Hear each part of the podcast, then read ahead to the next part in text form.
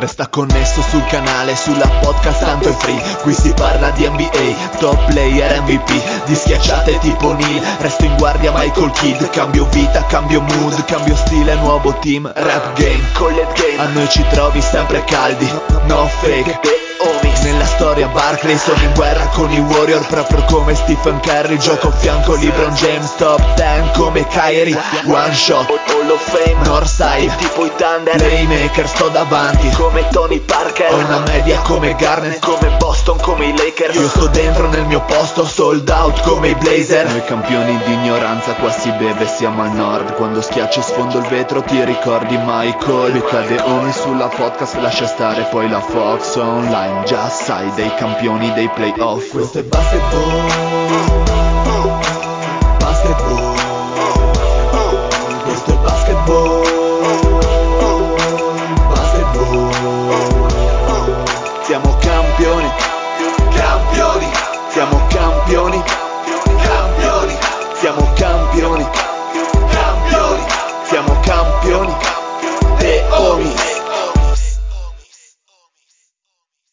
Buonasera, benvenuti cari ascoltatori in questa nuovissima e piccantissima puntata di The Homies. State ascoltando incredibilmente ancora la voce del Marione che è sopravvissuto a un Halloween particolarmente intenso e eh, diciamo così è uscito dal, mh, mm, dall'inferno tarvisiano nel quale era stato rinchiuso ed è pronto e frizzantissimo a, sost- a fare le veci del dile che come al solito inizia con i colpi di testa e abbandona la nave quando cola a picco. E fortunatamente il resto... Chi, perché chi sta, colando, chi sta colando a picco? Sicuramente il tuo intestino, quindi ne approfitto per salutarti subito. Ciao zio. Ciao ragazzi, effettivamente hai ragione perché è stato un weekend lungo, lungo in tutti i sensi e, e il mio intestino e il mio fegato ne sono risultati decisamente perdenti, sono usciti perdenti da questo scontro con la vita e quindi vi ringrazio tutti perché se non so se la prossima puntata sarò ancora qui con voi o se sarò quantomeno in rianimazione. Ciao ragazzi, buonasera a tutti.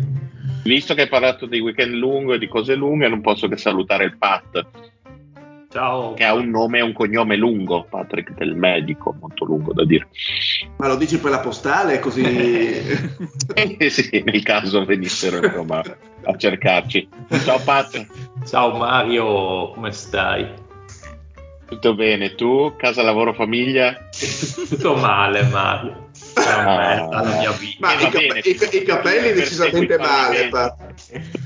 È tempo di andarsi a tagliare i capelli perché sei. Di tutt'altra pasta sono. Sei Scusatemi, andiamo avanti. Di tutt'altra pasta sono i Deomis al di fuori del Friuli Venezia Giulia. Saluto il mio amico dilaniato nel morale, ma mai ultimo nella vita, il Fede. Ciao Fede. Bella regaz, ogni volta che ho il dubbio se essere l'ultimo nella vita penso al Pat e mi rianimo subito, devo dire la verità. e se pensi che c'è anche lo zio vai in terzultima posizione automaticamente.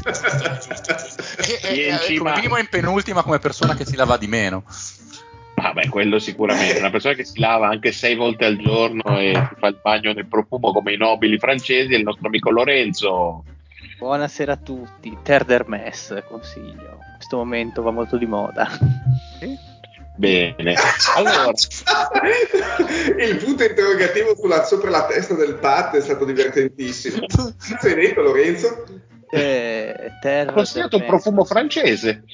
Ah, l'Hermès. Terder Mess perderne. Cioè, zio, se sei uno zoticone, non è che devi bloccare la trasmissione ogni volta che non capisci cosa succede, perché altrimenti non andiamo più avanti. Io di solito mi metto tipo l'olio di girasole sotto le ascelle per dare un tocco. O se preferite il Sauvage di Dior, però ha una, vol- uh, ha una volatilità un po' troppo accentuata. Quindi... il Sauvage deve definire lo zio. però Lorenzo, se eviti di farci richiamare dalla polizia delle bestemmie con queste parole che dici. E comunque mi state disegnando in maniera maniera non propriamente appropriata. No, meglio di quello che sei in realtà, che gli ascoltatori lo sappiano. Ma andiamo oltre perché non siamo qui a parlare di quanto puzza lo zio, altrimenti ne avremmo per ore e ore, invece cioè, cerchiamo di andare via con una bella puntata snella. Finalmente, insomma, sta entrando nel vivo la NBA, insomma nel vivo, per quello che può raccontare eh, l'inizio di una regular season e non mancano insomma già spunti interessanti. E direi, tipo, direi tipo che... quanta merda è l'applicazione dell'NBA, ad esempio. Mario. allora, su Diciamolo. questo non, apri- Ah. non aprirei Mettiamoci- parentesi. No, No, 5 allora, minuti, uno... 5 minuti No, no, no, no. No, no, No, cinque allora, mi- no, no, me ne bastano due, porca puttana. No, perché fermi, aspetta, fermi, fermi. Io non fermi, posso fermi, guardarla fermi, abusivamente fermi. e non poterla vedere bene, no? Cazzo. Eh, no, zio, ti devo mutare perché praticamente ti spiego. Eh, non si sa mai che un giorno l'NBA voglia sponsorizzarci e non è che possiamo parlare male della sua applicazione. Quindi, L'ha insomma, siamo veramente. sicuri eh, si deve riattivare lui. Quindi, dico, dobbiamo essere pronti insomma, a non avere scheletri nell'armadio. Sicuramente l'applicazione NBA migliorerà nel corso del tempo e soprattutto No, non non voglio- migliorerà è un cazzo, è una merda. Mario, è una merda. Io non posso, io, io parlo di basket, io vivo di basket, mi paga il basket, non posso non guardare le partite. Ah, per, que- per quello sei con le pezze al culo, zio. Esatto, esatto. Ma esatto. perché, perché quest'anno è passata è con i che carciofi ci di Microsoft, l'hanno sviluppata loro. Vai. Sì, l'hanno sviluppata male, tra l'altro si vede meglio su iPhone che su, su Android, tra le altre cose. Comunque, eh, tra l'altro, tra l'altro eh, adesso, a parte tutto, è vero che noi non abbiamo mai parlato di basket guardando le partite, però almeno un minimo, un condensed ogni tanto m- male non farebbe, almeno, nemmeno quello. Di- dillo Fede, dillo Fede che dal browser non ci sono le modalità. Porca di quella puttana. tu, vedi? No, Vedi? no, no, quello mi fa uscire di testa. Se c'è una realtà che è vera da almeno sette anni è che poteva avere dei problemi l'applicazione, ma almeno il browser Sì, più o meno andava. viaggiava, Avevi un, sì. avevi un PC Io, degli io ho ultimi sempre 18 avuto anni. problemi anche col browser. Sempre avuto problemi. Vabbè, ma tu c'hai il PC con Windows Vista, porca di quella puttana. Cioè, cioè, tu, tu c'hai il PC, cazzo, che c'è tua sorella col macino a fianco che fa come la Subaru Baracca. Ma quindi Mario, stiamo parlando male anche di Microsoft in questo momento, aggiu- aggiungilo alle note. Ah no, io guarda, non, non uso un po' una, un- qualche sia cosa di Microsoft da, penso, dalla terza superiore, quindi da quel punto di vista andiamo tranquilli che non ci sponsorizzerà.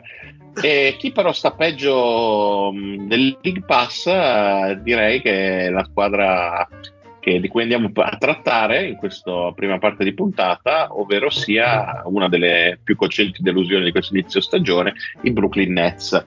Uh, e voi direte, beh, insomma, dopo un inizio comunque travagliato, il talento c'è, sicuramente non, non ci sono altre cose dietro eh, che agiteranno l'ambiente. Beh, insomma, diciamo, Ni direbbe, direbbe il, il Dile.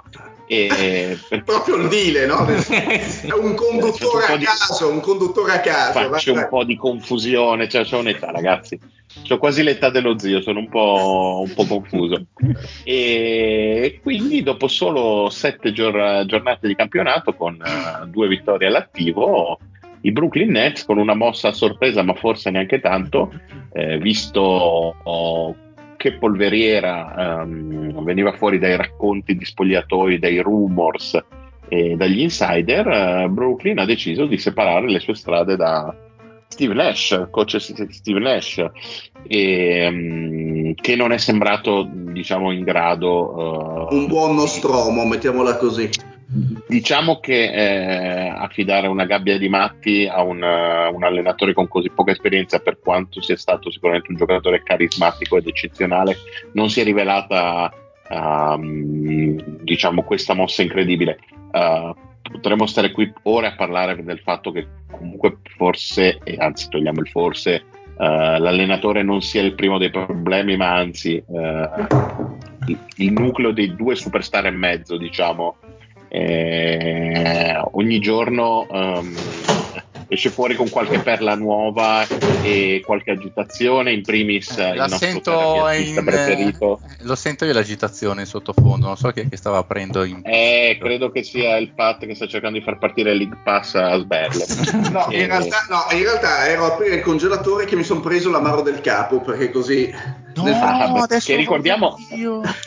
Ricordiamo Amaro del Capo che non piace al Pat, lui quando lo provò lo disse no io non bevo questa cosa e 40 minuti dopo era finita la Men- bottiglia, però Mentre stava bevendo diceva mi fa schifo. Mi si è attaccata già la lingua al vetro ghiacciato del, del contenitore. È bellissimo sì. tutto questo. Eh sì, però vabbè, ok. A parte questo, eh, non- confermatemi, non è ancora ufficiale il nuovo allenatore, però ci sono voci insistenti su una E figura diciamo quasi- che Real GM lo Sì. dà come prima notizia, è vero, non sarà certo, ma se non è 100, 99%. esatto, è, è 99%. Ecco, diciamo che se bisogna buttare benzina sul fuoco, eh, la scelta No, di che l'uomo Udoka, che giusto. quanto- No, che quanto passa- pare No, due ore fa, un'ora fa c'erano i due nomi. Cioè, Uno era Joshua primo. Esatto. e, l'altro, l'altro era Jeffrey Dahmer, ma hanno E scoperto essere morto. e l'altro era Bridges, se non sbaglio. Quindi, E, noi- no. e se non sbaglio Joe Tsai ha detto vogliamo un allenatore che tiri fuori i coglioni in questa squadra. Ecco. Joshua Molto- primo è l'ideale. molto greve. E sembra che con ehm, coach Udoka eh, abbia chiesto specificamente un assistant in particolare eh, e farà un po' piacere a tutta l'Italia perché è Memo Remigi ehm, che si siederà sulla panchina È un uomo di C'è un- esperienza, ci vuole un uomo di esperienza. C'è un po' sì, di sì, sì, un bambinone un bambinone C'è un po' di E- Italia ai Nets. Diciamo che scherzi a parte, che cosa mi dite di questo inizio dei Nets? Lorenzo, tu che hai insistito molto per trattare l'argomento, Eh, spiace. parlaci di questa polveriera. Ma, Vai punto pol- per punto perché ne abbiamo da parlare di Brooklyn. La, pol- la polveriera si fatta. Se voi andate a vedere, eh, Brooklyn è una squadra che in questo momento non esiste perché sono completamente scollegati, completamente disuniti. Ci sono le due superstar che ne stanno facendo 62 di media a partita, eh, Kyrie 30 e Durante 31 e più stanno giocando un boato di minuti. Irving sta sfiorando i 40, i 40 minuti a partita giocati e cominciano a essere tantini. Però se, cioè, se li vedete i Nets innanzitutto sono una squadra che fisicamente non c'è perché un- uno dei dati che vai a vedere subito sono i rimbalzi. Eh, Brooklyn non prende un rimbalzo manco a morire e non riesce a fare un canestro manco a morire.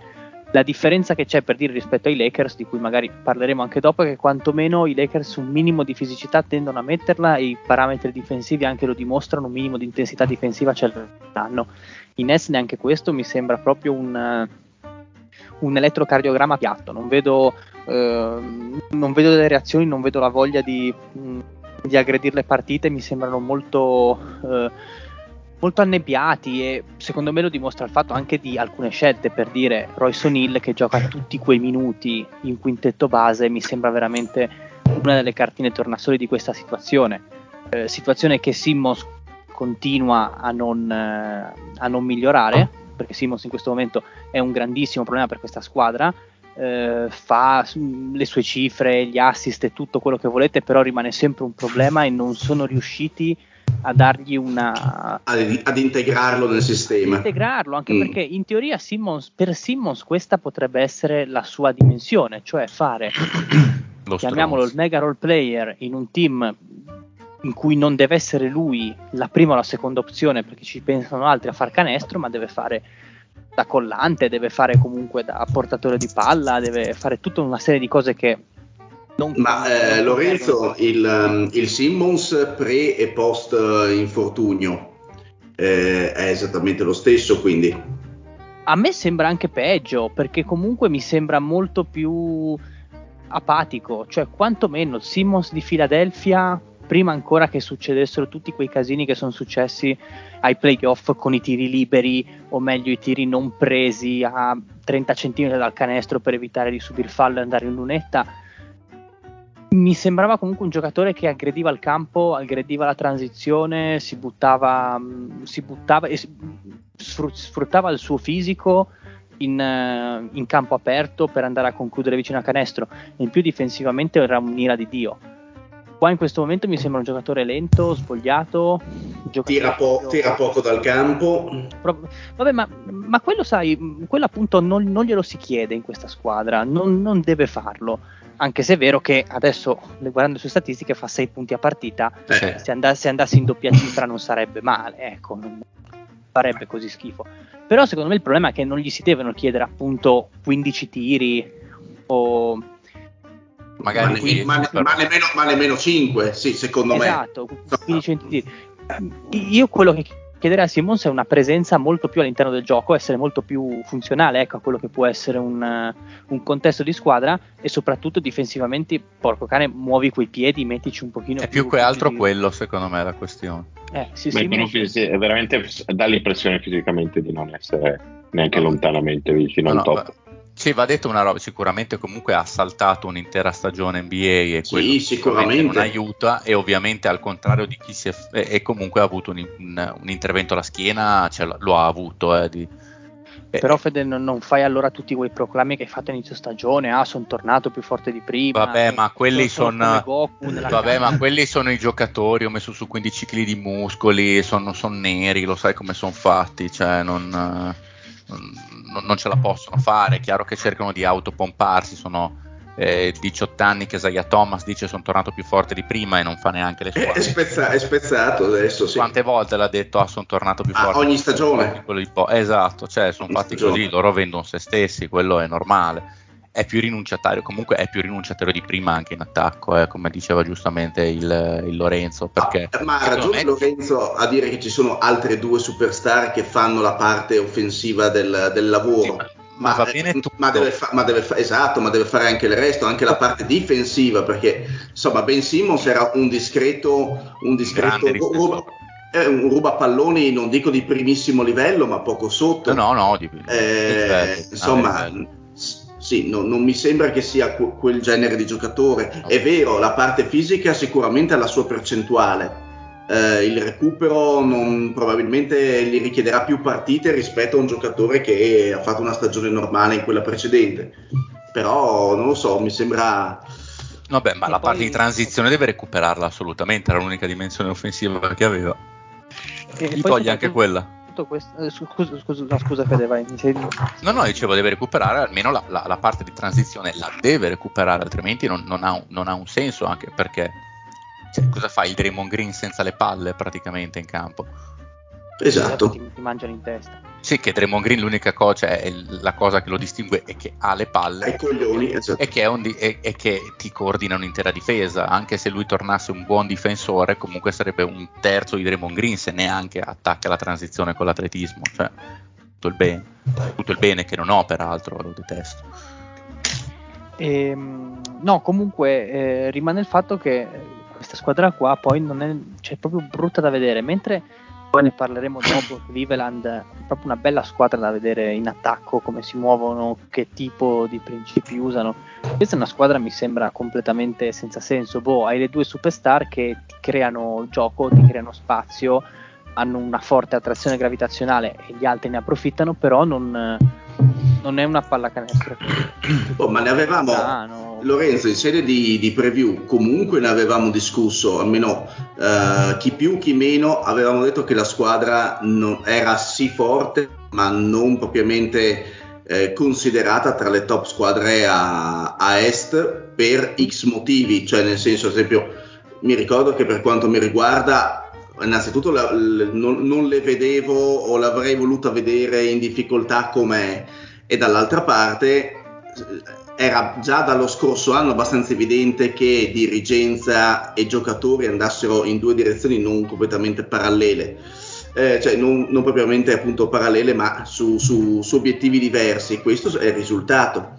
Non, non però ehm, potrebbe essere che con una nuova guida tecnica e con un Simmons che magari si ripiglia leggermente dalla sua condizione d'ambulatoria eh, possa fare meglio. Cioè, le condizioni ci sono perché comunque anche il loro centro, Claxon, sembra, sembra un, un- un giocatore di basket rispetto a, a- a quello che magari abbiamo visto lo scorso anno. Cioè, dei miglioramenti ci sono anche stati nel contorno. È vero che magari Seth Curry non sta praticamente facendo nulla. Eh, sono tornati adesso Curry e Esatto. Harris praticamente. Esatto. quindi- Quindi secondo me dei margini anche ci sono, non dico di no. È, interessante, è interessante vedere chi la, la nuova guida tecnica cosa riuscirà a fare con secondo me le personalità eh, più interessanti del roster, Irving in particolare. Sì, dai, mi- mi sembra ripigliano Durant palesemente non ha voglia di giocare in questa squadra, mi dà proprio questa idea qua. anche per tutto quello che è successo quest'estate. E, eh, gli hanno Eh, ma no- allenatore ma- eh, adesso, dai. Eh, appunto, esatto. No, no, esatto, esatto, c- cioè, appunto, se, se- se c'è una scintilla potrebbe essere questa.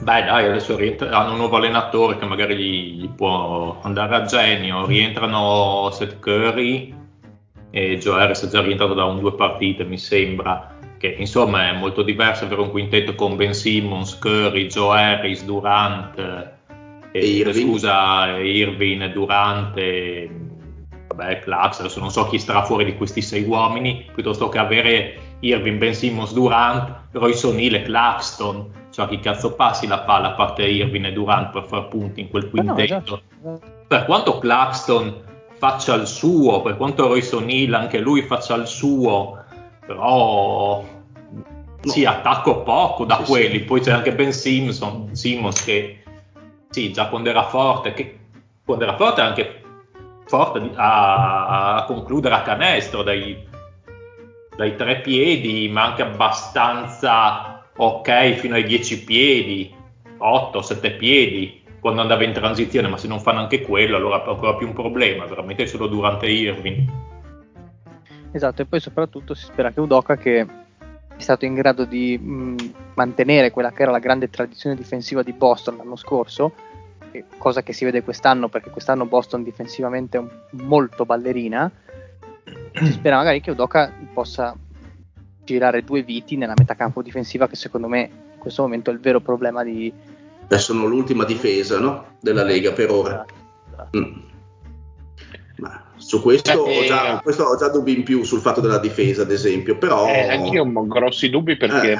comunque sai che tanti minuti in campo devi tenere Irving e Durant, eh, Esatto. che comunque ehm, diciamo che se si giocano la partita della vita e se devono fare una difesa decisiva, soprattutto Durant che ha mezzi eh, diciamo fisici superiori, eh, per quanto insomma eh, l'età inizia a far sentire anche per lui, ma eh, giocando 35, quasi 40 minuti con eh, questi due in campo e o hai veramente Gobert dietro e due ali con i controcoglioni che ti coprono tutto il campo o diventa dura anche comunque mettere su una difesa quantomeno decente. Ma però sai, in campionato non è che sia così vero. Ad esempio, se hai il talento offensivo, se pensiamo adesso non mi ricordo che anno era, i Cavaliers di LeBron, che avevano, non ricordo che anno, che avevano delle pe- peggiori difese della Lega in campionato, e comunque fecero bene perché l'attacco girava. Mm, Se l'attacco, puoi, puoi farti il campionato vincendo anche quell'attacco se c'è abbastanza talento. Però no, io facevo solo un discorso di difesa e di mettere su una difesa competente.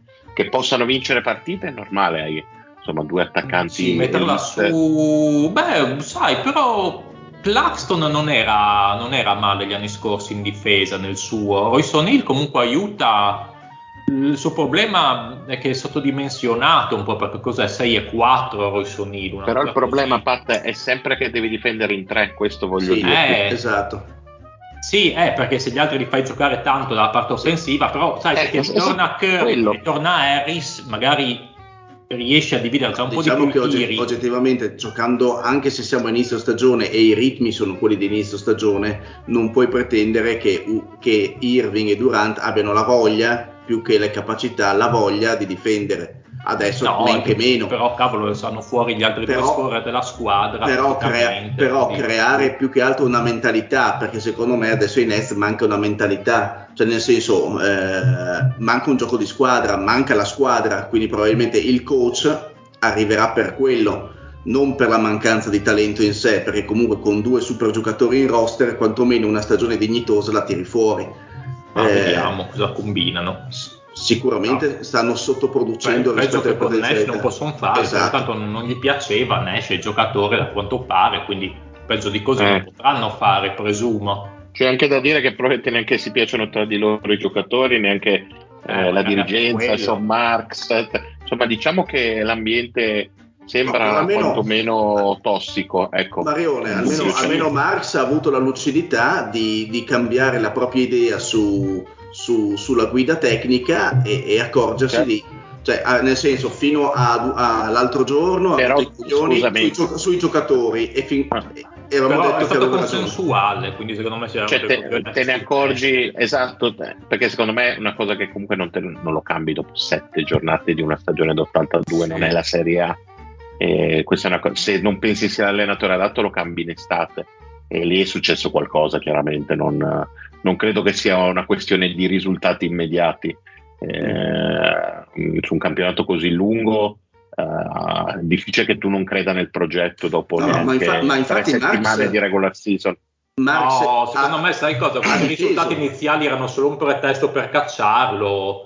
Perché Certo, ci ci sono altro. stati problemi in estate, però se la squadra parte bene, fa 5-2 invece che 2-5, non lo cacci, no? No, ma in estate Però- aveva, aveva testi- cioè, aveva dimostrato di credere nell'allenatore difendendolo rispetto ai giocatori, Eh, il che boh, aveva, dimostra- aveva dimostrato una, un- una- una discreta insomma, razionalità nelle sue parole Marx. Eh, ma poi sono le dichiarazioni Eh. pubbliche, sarebbe da vedere poi sì, nelle nelle cose più pratiche il pubblico ovviamente non è a meno che non sei Doc Rivers che fa il mostro e sparla di Ben Simmons distruggendolo cioè, di solito cerchi di che ha essere fatto un po' bene, cauto che ha fatto bene. Ma Allora vi faccio una domanda finale secca e poi passiamo ad altro. In una scala da 0 a intestino dello zio, quanto siete preoccupati per eh, la stagione di Brooklyn? Ma niente perché non me ne frega un Non me cazzo. ne frega un cazzo e come ti ho detto io in sede di, di preview. Ah, mi ero, mi- mi ero, eh, augurato una stagione non positiva da parte dei Nets perché è un progetto secondo me senza logica. Quindi sinceramente Allora. sono contento così. Per la No, cronaca ai Nets avevamo dato, eh, se facciamo un po' di... Facciamo già subito un po' di, di ricorsi, avevamo dato di media, ora che li becco qua, eh, 49.6 vittorie con un, un che non sono poche con un valore alto di 52 e un valore basso di 47. No, co- comunque, scherzi, scherzi a parte, cioè più che preoccupato, ho l'impressione, vedo dei prodromi che la, sta- la stagione vada un po' a sud per, per Brooklyn. anche col cambio sì Eh, adesso vediamo, però non so se si risolve con l'head coach questa cosa qui. Cioè, glielo auguro Ma per certi versi, ma dovrebbe essere, secondo me, dovrebbe esserci una sterzata importante. Sì, non, non è impossibile, si sono già viste cose del genere in NBA.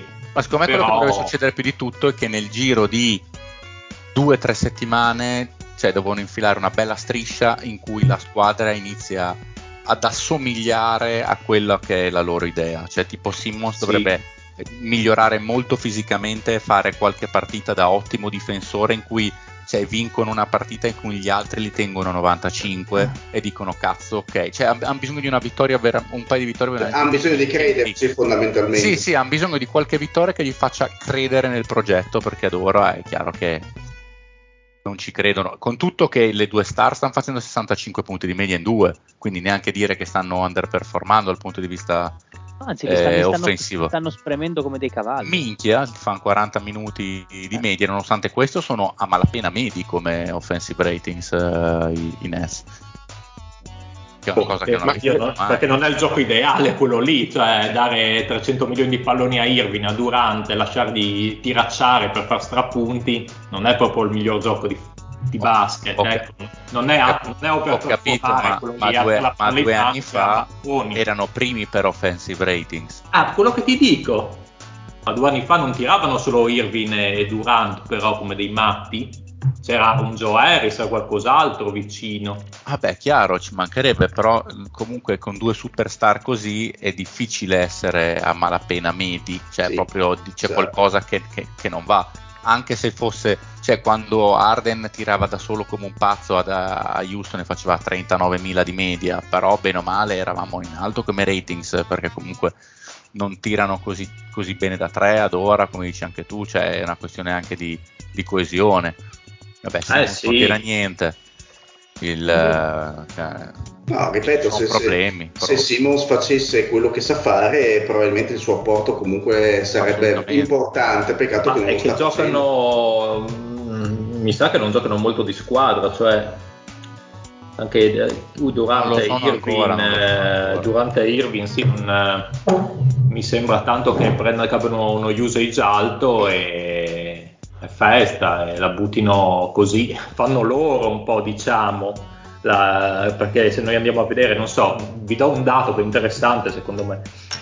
Durant è sempre stato un giocatore che bene o male se la cavava a passare la palla e quest'anno come usage al 33% e come eh, percentuale di assist al 20% che è pochissimo rispetto agli anni prima dove andava al 29%, al 27%, al 26% e via dicendo quindi è tornato Quanti, quanti sono tiri concretizzati però dai compagni rispetto ai vogliamo. Ci sta, ci sta, questo sì, però capisci, è, è un, è un drop veramente grosso. Dall'anno prima che va al 31% di usage al 29% di assist percentage. Certo. Al di là dei compagni mi sembra, non so, forse non c'è proprio la squadra, come dice Fede. Eh, non E manca invece, coesione. Zio, sì. zio, cos'è che dicevi delle dichiarazioni? Eh, di se n'è andato lo zio. Ah. Oh, oh, finalmente, Non so dove- non so dove finalmente, finalmente. Allora direi che su questa cosa andiamo Una sedia vuota davanti adesso. Vabbè, sì, e sì, poi sì, sono curioso delle dichiarazioni di Irving, se ce le vuole enunciare. Ma, Eh, non so. ma Eh, secondo bene, voi dai. stanno prendendo Udoka perché c'è tipo la, la moglie di Joe Tsai che ha bisogno di essere un pochettino intrattenuta? Vediamo che male È una tua visione che la redazione dei The Homies non condivide. No, era, eh no, io chiedevo l'opinione a voi, io non dico assolutamente niente. Non- no, ma la mia opinione è che direi che per questa puntata di Brooklyn abbiamo parlato anche troppo. Rimaniamo ad est, però passiamo dalle stalle alle stelle, perché insomma in questo momento è una squadra che va a mille con 5 vittorie e una sconfitta, seconda eh, in conference solo agli imbattuti Milwaukee Bucks. Sono i Cleveland Cavaliers, Grandi eh, Bucks. squadra molto molto interessante, molto bella da vedere e squadra che già l'anno scorso aveva stupito molto partendo anche nella scorsa stagione molto forte rallentando un po' alla fine quando insomma eh, le cose si erano un po' normalizzate Eh, in questa off season come tutti sapete hanno aggiunto un pezzo molto pregiato per il loro attacco Donovan Mitchell che diciamo in queste prime sei partite sta faticando un po' a trovare il canestro ehm, Sì. eh, si ferma solo a 32 punti per partita e sta dando quello che un po' eh, mancava a questa squadra che sembra aver trovato un equilibrio con i due lunghi, Mobley e Allen incredibile e sottolineo squadra anche perché comunque eh, andando a leggere così le statistiche sott'occhio così mi capitano qui oltre appunto i 32 di Mitchell ci sono altri 6 giocatori in doppia cifra di media di punti quindi un attacco al di là del super solista molto equilibrato e una squadra che ha- sembrerebbe avere tutto per eh, provare a, a risalire posizioni nei ranking e- È una e- squadra che non ha avuto ancora Darius Garland presente praticamente. tra l'altro, tra l'altro saluto- ha giocato solo una partita. Ha giocato 13 minuti una partita sola quindi eh, hanno ancora del, del potenziale. Lo stesso Coro insomma è mm, un giocatore che può venire fuori e, e trovare più minuti Eh, so che Oh, Lorenzo è molto- magari sulla, dife- sulla difesa, magari. sì, assolutamente, ma però può essere utile, nel senso può aumentare Sì, il sì. minutaggio, ecco, diciamo. E Anche se Lorenzo- sai, secondo me non serve tantissimo. allora, se dico difendendo- Lorenzo, dei non sei sta tu, difendendo bene Cleveland in verità, anche so, senza lo so. No, no, ma infatti quello che dicevo che comunque... E anche Mitchell sta difendendo bene. Adesso lo zittisco io con un pugno in faccia. No, lascio parlare Lorenzo, vado a fumare. Zio, volevi aspetta prima che cominci, ma c'erano delle dichiarazioni di Irving da riferire o è tutta fuffa? Ma basta, basta, basta, No, abbiamo no, parlato di Brooklyn. dai, ecco, Eh. il, eh, gestisce, gestisce il Marione, andiamo coi caos. Allora, che. Cleveland è una squadra molto molto bella da vedere anche e mh, secondo me non è per nulla casuale questo record e queste- questi parametri statistici e questa efficienza offensiva perché di solito le squadre che a inizio anno magari fanno questo tipo di exploit più o meno previsti Cleveland comunque ci se l'aspettava un po' in alto est però non era così bene così pronta. Dicevo di solito questo tipo di squadre che fanno questi AV così fragorosi vantano delle percentuali reali insostenibili nel lungo periodo, soprattutto dalla distanza. Scusa Lorenzo, zio, puoi non aprire il freezer ogni 3x2? No, in realtà non mi sono mosso, sto guardando le statistiche dei Cavs. È il Pat Fai rumore guardando le statistiche. adesso, adesso smetto di respirare un attimo, poi mi dici Grazie. se è così. Fai delle Prosegui, Lorenzo, Fai delle statistiche troppo rumorose, zio. Poi, e, dic- dicevamo, eh, Cleveland sta tirando bene, sta tirando benissimo, anche perché sono ah, tranquillamente primi per percentuale da tre punti, ma questo perché comunque hanno un volume di tiro mh, abbastanza considerevole. Il discorso è che questi qua sono tiri ben presi, cioè non sono tiri estemporanei, non sono tiri che con poco senso, sono tiri presi in un contesto offensivo che è sia bello da vedere ma anche super efficiente perché variano un sacco di, un sacco di cose. L'attacco di Cleveland è molto eterogeneo. Ci sono stati dei momenti, cioè io li ho visti sia con eh, Boston oggi che con i Knicks, vabbè, è stata anche una partita abbastanza caruccia, eh, in cui variano tantissimo. Ci sono dei momenti in cui ci sono degli sprazzi che sembra che giochino il triangolo, il famoso vecchio triangolo, non so se ve lo ricordate, quindi con... Eh, con il lungo dal post medio, eh, il giocatore in, eh, all'angolo e l'altro in punta, i due sul, sul lato debole, e proprio a livello di ribaltamenti dell'azione, di, di movimenti di palla, di blocchi del lungo, pick and pop, pick, pick and roll, modo anche di attaccare degli spazi non convenzionali, sono, sono molto interessanti perché per dire eh, stanno tirando almeno non so se c'è il dato, eh, cioè non ho visto il dato statistico, però a livello di sensazione mi sembra una squadra che gioca tantissimo al mid range con Kevin Love e anche con Jarrett Allen. L'ho visto in due o tre situazioni, ma cronometro ormai scaduto, quindi erano situazioni abbastanza estemporanee, però prendere il tiro con qualità eh, dalla media e poi appunto c'è Mobley che sta facendo una stagione sui due lati del campo assolutamente ai livelli dell'anno passato e si sta riconfermando. Eh, Mobley ha annichilito quella che è la, la linea difensiva di Boston, soprattutto nel, nel primo tempo, una fisicità clamorosa, anche se non sembra, perché Mobley comunque sembra abbastanza leggerino, comunque non sembra uno, uno piazzato in, in grado di spaccare il mondo, invece molto molto educato anche eh, a mettere palla per terra con Saluta sempre. esatto saluta sempre è, è il classico Giuro che su Dio che ho pensato la stessa cosa. È il classico giocatore che non può non piacere a Lorenzo, educato, per- preciso. è il giocatore della porta accanto lo vorrei dare in sposa a mia figlia no sai queste O a tua sorella anche magari. anche mia sorella sì che tra l'altro è da- di là dall'oceano adesso quindi potrebbe Ah. Dov'è a E- Vercelli? Sì esatto Ehm, comunque appunto eh, dicevo Cleveland ha tutta questa, questa varietà offensiva molto interessante che secondo me lo rendono un attacco sostenibile perché innanzitutto è poco prevedibile e difficilmente arginabile perché ci, ci sono dei momenti in cui gioca Mitchell e tra l'altro tra parentesi Mitchell secondo me sta già giocando in formato playoff perché noi questo Mitchell l'abbiamo sempre visto Mhm. in, eh, in post season con questo livello di intensità, questa foga nell'attaccare il canestro, cioè ci sono delle azioni in cui veramente entra dentro con le ruote motrici a spaccare proprio tutto. E magari l'entusiasmo della nuova realtà Eh sì. ci sta. Può E anche l'assenza di Garland probabilmente. E di Gobert soprattutto. Che scortesia però. Cosa non indifferente, quindi alternano un attacco con una dimensione molto interna, appunto con le guardie che attaccano l'area, Mitchell non solo ma anche Levert. Levert sta, sta performando mo- molto molto bene a livello, a livello proprio di cifre, ma anche a livello di efficienza, perché gioca molto, giocano molto simile, mettono tanta pressione nella- nell'area degli avversari, entrano dentro e segnano anche con discreta regolarità. E in esterno appunto hanno questa efficienza da 3 con Love per dire su tutti che- che gli permette di essere appunto questo tipo di attacco. Beh, insomma, non solo Love, eh, comunque sia Mitchell che Levert tirano sopra il 45% da 3.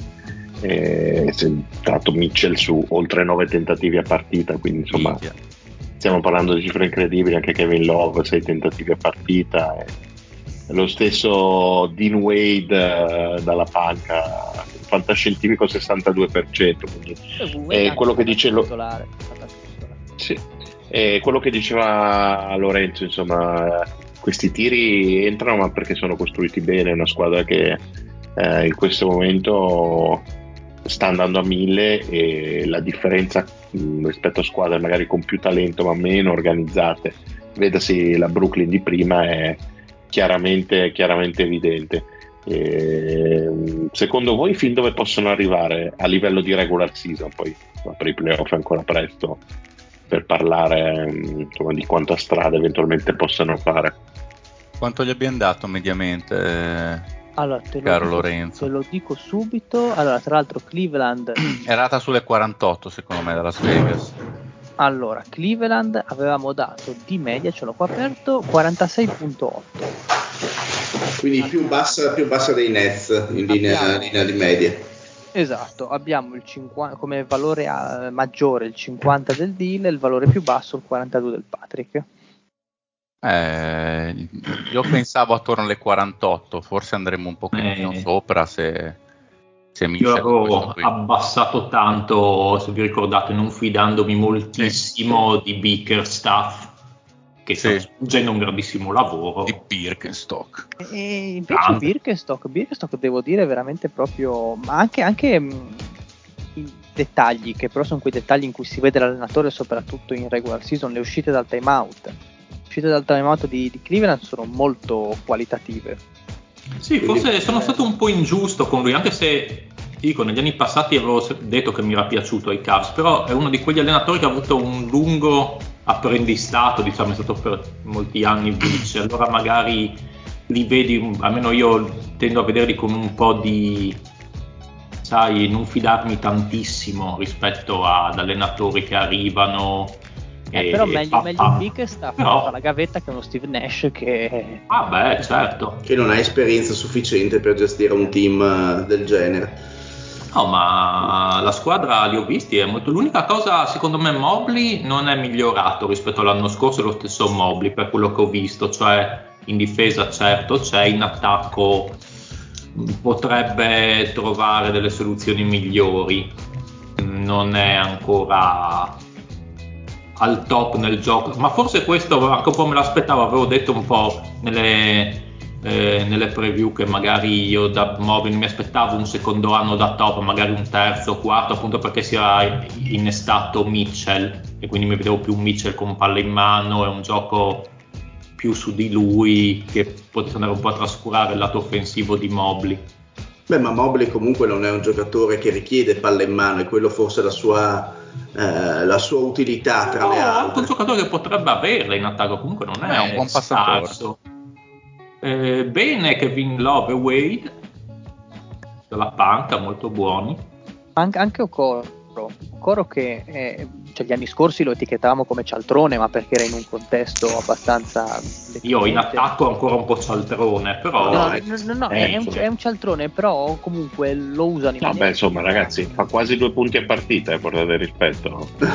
No, p- però appunto, se- cioè per dire, non è Simmons che in questo momento è una vera e propria tassa e ti rompe lo spacing.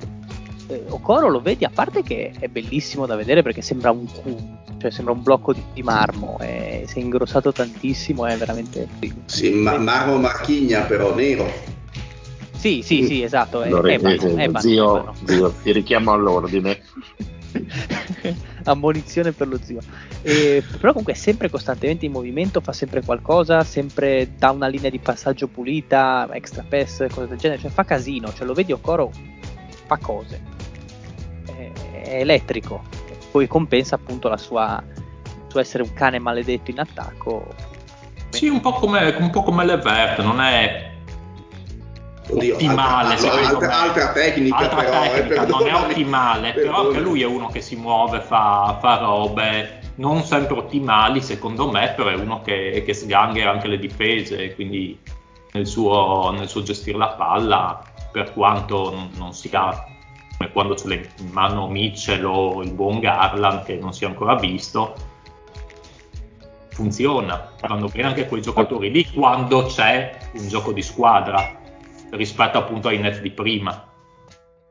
Comunque è una squadra che comunque anche se Mitchell difficilmente può mantenere queste folli percentuali per tutta la stagione eh, è da considerare poi il rientro di Garland e quindi una squadra che secondo me può mantenere eh, questo andamento soprattutto difensivo. Attualmente non so se sono la prima squadra o la seconda per la difesa. seconda. seconda. Eh, e quindi mh, e sappiamo quanto per una squadra di livello sia fondamentale essere prima di tutto solidi in difesa e poi efficienti in attacco. Quindi eh, è vero che probabilmente sulla partita secca della stagione è una squadra che può magari perdere con i Bucks, eh, perdere con fila, eh, magari perdere anche contro un'organizzata Toronto per dirti, però sulle 82 partite secondo me è una squadra che andrà probabilmente sopra quello che le vittorie che noi le abbiamo Sì, è dato. possibile. Eh, Abbiamo già mh, deciso che abbiamo detto una cazzata. sì, per mo- secondo me Sì. per il Pat, il Pat è stato bassino. Sì, meno che Dubito- grosse sventure. Dubito che una bene. squadra che attualmente gioca così possa giocare improvvisamente come dei cani fra 15 partite. Sicuramente, sicuramente un O calo. veramente Garland gli rompe gli equilibri, ma Esatto, mi sembra, mi sembra strano, ma-. Esatto, perché comunque Garland è, è- è un giocatore che è nato con questa franchigia, lo scorso anno ha giocato bene con questa franchigia e non può improvvisamente diventare un, un cialtrone. Eh, Banalmente eh, penso che possa, visto che ne ha parlato anche il Pat, penso che possa fare bene anche lo stesso Levert, magari sì, spostato sì. in panca a fare il Esatto. sesto uomo, anche perché adesso con qualche insomma, pseudo responsabilità in più, mh, vorrei dire vagamente ondivago, perché sì, vi ho parlato del 48% abbondante nel tiro da tre. E mh, poi c'è anche il rovescio della medaglia del simpaticissimo 21% da 2 lo ripeto Vabbè. perché magari pensate che sia un errore 21% da No, 2 poi se calcola- a partita insomma eh, diciamo diceva- che non è No, calcola- probabilmente Non questo ruolo la la. No, calcola anche che adesso il sesto uomo è praticamente Sedi Osman e, e in quel caso sarebbe Lever, cioè nel senso è, è un upgrade No, no, ma rispetto infatti è all'attuale una- sesto uomo. Ti ricordo che bisogna solo capire un tesserato, eh. attimo eh, esatto. bisogna capire un attimo come Mitchell e Garland possano uh, interagire l'uno con l'altro sicuramente Mitchell dovrà un po' calare il volume dello scoring ma io penso che siano una coppia che possa funzionare anche Sì. molto bene perché poi hanno A parte che eh, le spalle ampiamente coperte in La- difesa la- quindi L'avevano già dimostrato in pre-season di poter. eh, cioè avevano- hanno già giocato insieme delle partite Mitchell e, e Garland. Eh, secondo me non è che si. Cioè, produrranno lo stesso volume semplicemente in, in due con. eh, eh, con- con- secondo me trovando anche una certa, una certa sintonia con il resto della squadra, secondo me non, non andrà a perdere tantissimo. Eh, Ah, no, ma sono d'accordo Secondo me, ripeto, non è una, una- ancora una top squadra a est perché comunque ha dei giocatori che devono. Uh, Mobley sicuramente deve crescere, devono trovare un equilibrio. Jared Allen è un fattore in difesa, eh, in attacco sappiamo che questo giocatore non può eh, e, non, e non sarà niente altro. Eh, però è probabilmente- utile in attacco. sì, fa sì. il suo, fa il no, suo. nel senso che è questo, È non è che quello. si può presupporre degli sviluppi futuri Sì, per beh. Jared Allen. Io, io ti dico, secondo me Jared Allen arriverà a tirare da tre. Accidenti. Questa, questa idea secondo me... Affermazioni importanti le tue, ma eh, Oh, mira, ovviamente con percentuali compatibili alla vittoria in Dynasty di persone che non nomineremo.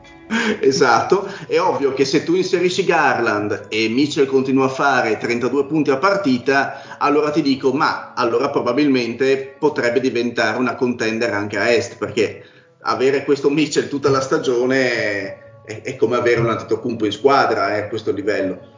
Sì, quindi... Quindi, zio, tu li vedresti nel caso col vantaggio al primo turno di playoff del fattore campo? Quindi nelle prime quattro? Attual- ripeto, una squadra con Attualmente. questa, attualmente con questa difesa ti direi di sì. Anche perché se c'è Brooklyn che cade, c'è un, il quarto posto è vacante. Eh sì. Perché Mm-mm. facciamo Milwaukee, Boston e Philadelphia, rimanendo un po' con le, con le previsioni di inizio anno, manca la quarta. Esatto. Cioè, una difesa così non la, cioè, non la crei dal nulla.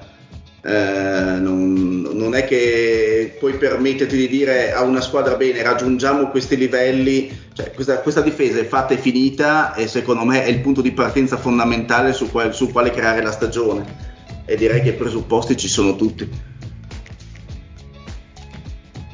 Beh, allora, dopo, mm, insomma, dopo aver eh, toccato le vette basse con Brooklyn e eh, aver sviscerato un pochettino quelle altissime con Cleveland, eh, non ci restava che scavare sottoterra e, e parlare e di New York. A... No. No, no, no, non, co- no, no, no non, non ti permetto di dire così, buono, perché stiamo per parlare di un argomento molto serio, di una insomma, franchigia storica e blasonatissima in cui milita il più popolare giocatore di pallacanestro al mondo e quei Los Angeles Lakers che sono in striscia vincente di una partita e, record, record, stagionale, non, record, stagionale, non, sono più la peggior squadra NBA ma eh, con questa vittoria balzano al terzultimo posto. E, però eh, diciamo che l'inizio di stagione eh, sulla sponda glamour di Los Angeles non è stato propriamente dei migliori, diciamo, vogliamo usare questo eufemismo, e sono praticamente ultimi in quasi tutte le, le, le statistiche, statistiche, offensive, sapete, difensive. Eh, scusate, sapete di cosa sono primi Lakers? Provate a indovinare palle perse, triple no, tentate. No. C- centimetri di pisello? No, non è per forza un, una statistica negativa. Ah, una statistica positiva ci stai dicendo? Vabbè, difensivamente stanno andando bene, a parte gli scherzi in realtà. So, so, sono migliorati difensivamente, sono primi per pace. Mm. Che, che Questo dire? non me lo aspettavo mai. No, no nemmeno io. Se ci pensate ha senso perché questa qua è una squadra che non, da tre non la vede neanche se gli metti sei canestri uno di fianco all'altro quindi dicono non proviamo a farli schierare, proviamo ad attaccare in, in velocità. Però nella squadra di LeBron e Davis tu, tu ti aspetti che eh primo sì. Tranne che corrano. Esatto.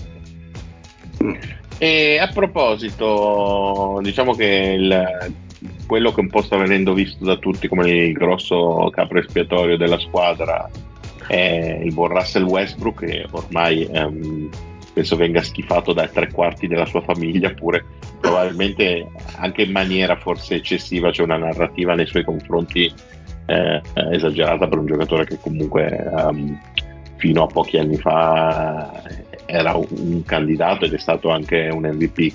E Westbrook penso sia messo la graticola uh, oltre anche le sue colpe che comunque sono, sono palesi per un giocatore che non riesce ad accettare un, un, cambio di mentalità, un cambio di stile di gioco eh, e quindi deve sempre per forza andare a sbattere eh, contro la dura realtà.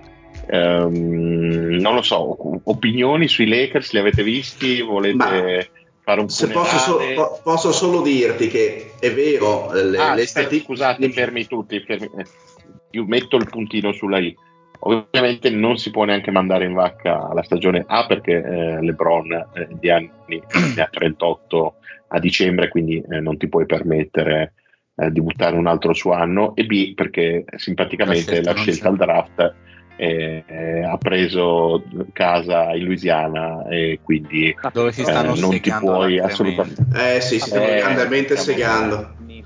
Diciamo che potrebbe anche venire fuori qualcosa di buono per qualche però però sono penso anche che convinto... tutti crediamo che risaliranno quantomeno esatto, esatto. in zona play-in uh, i, i, Lakers, almeno l'obiettivo credo sia quello.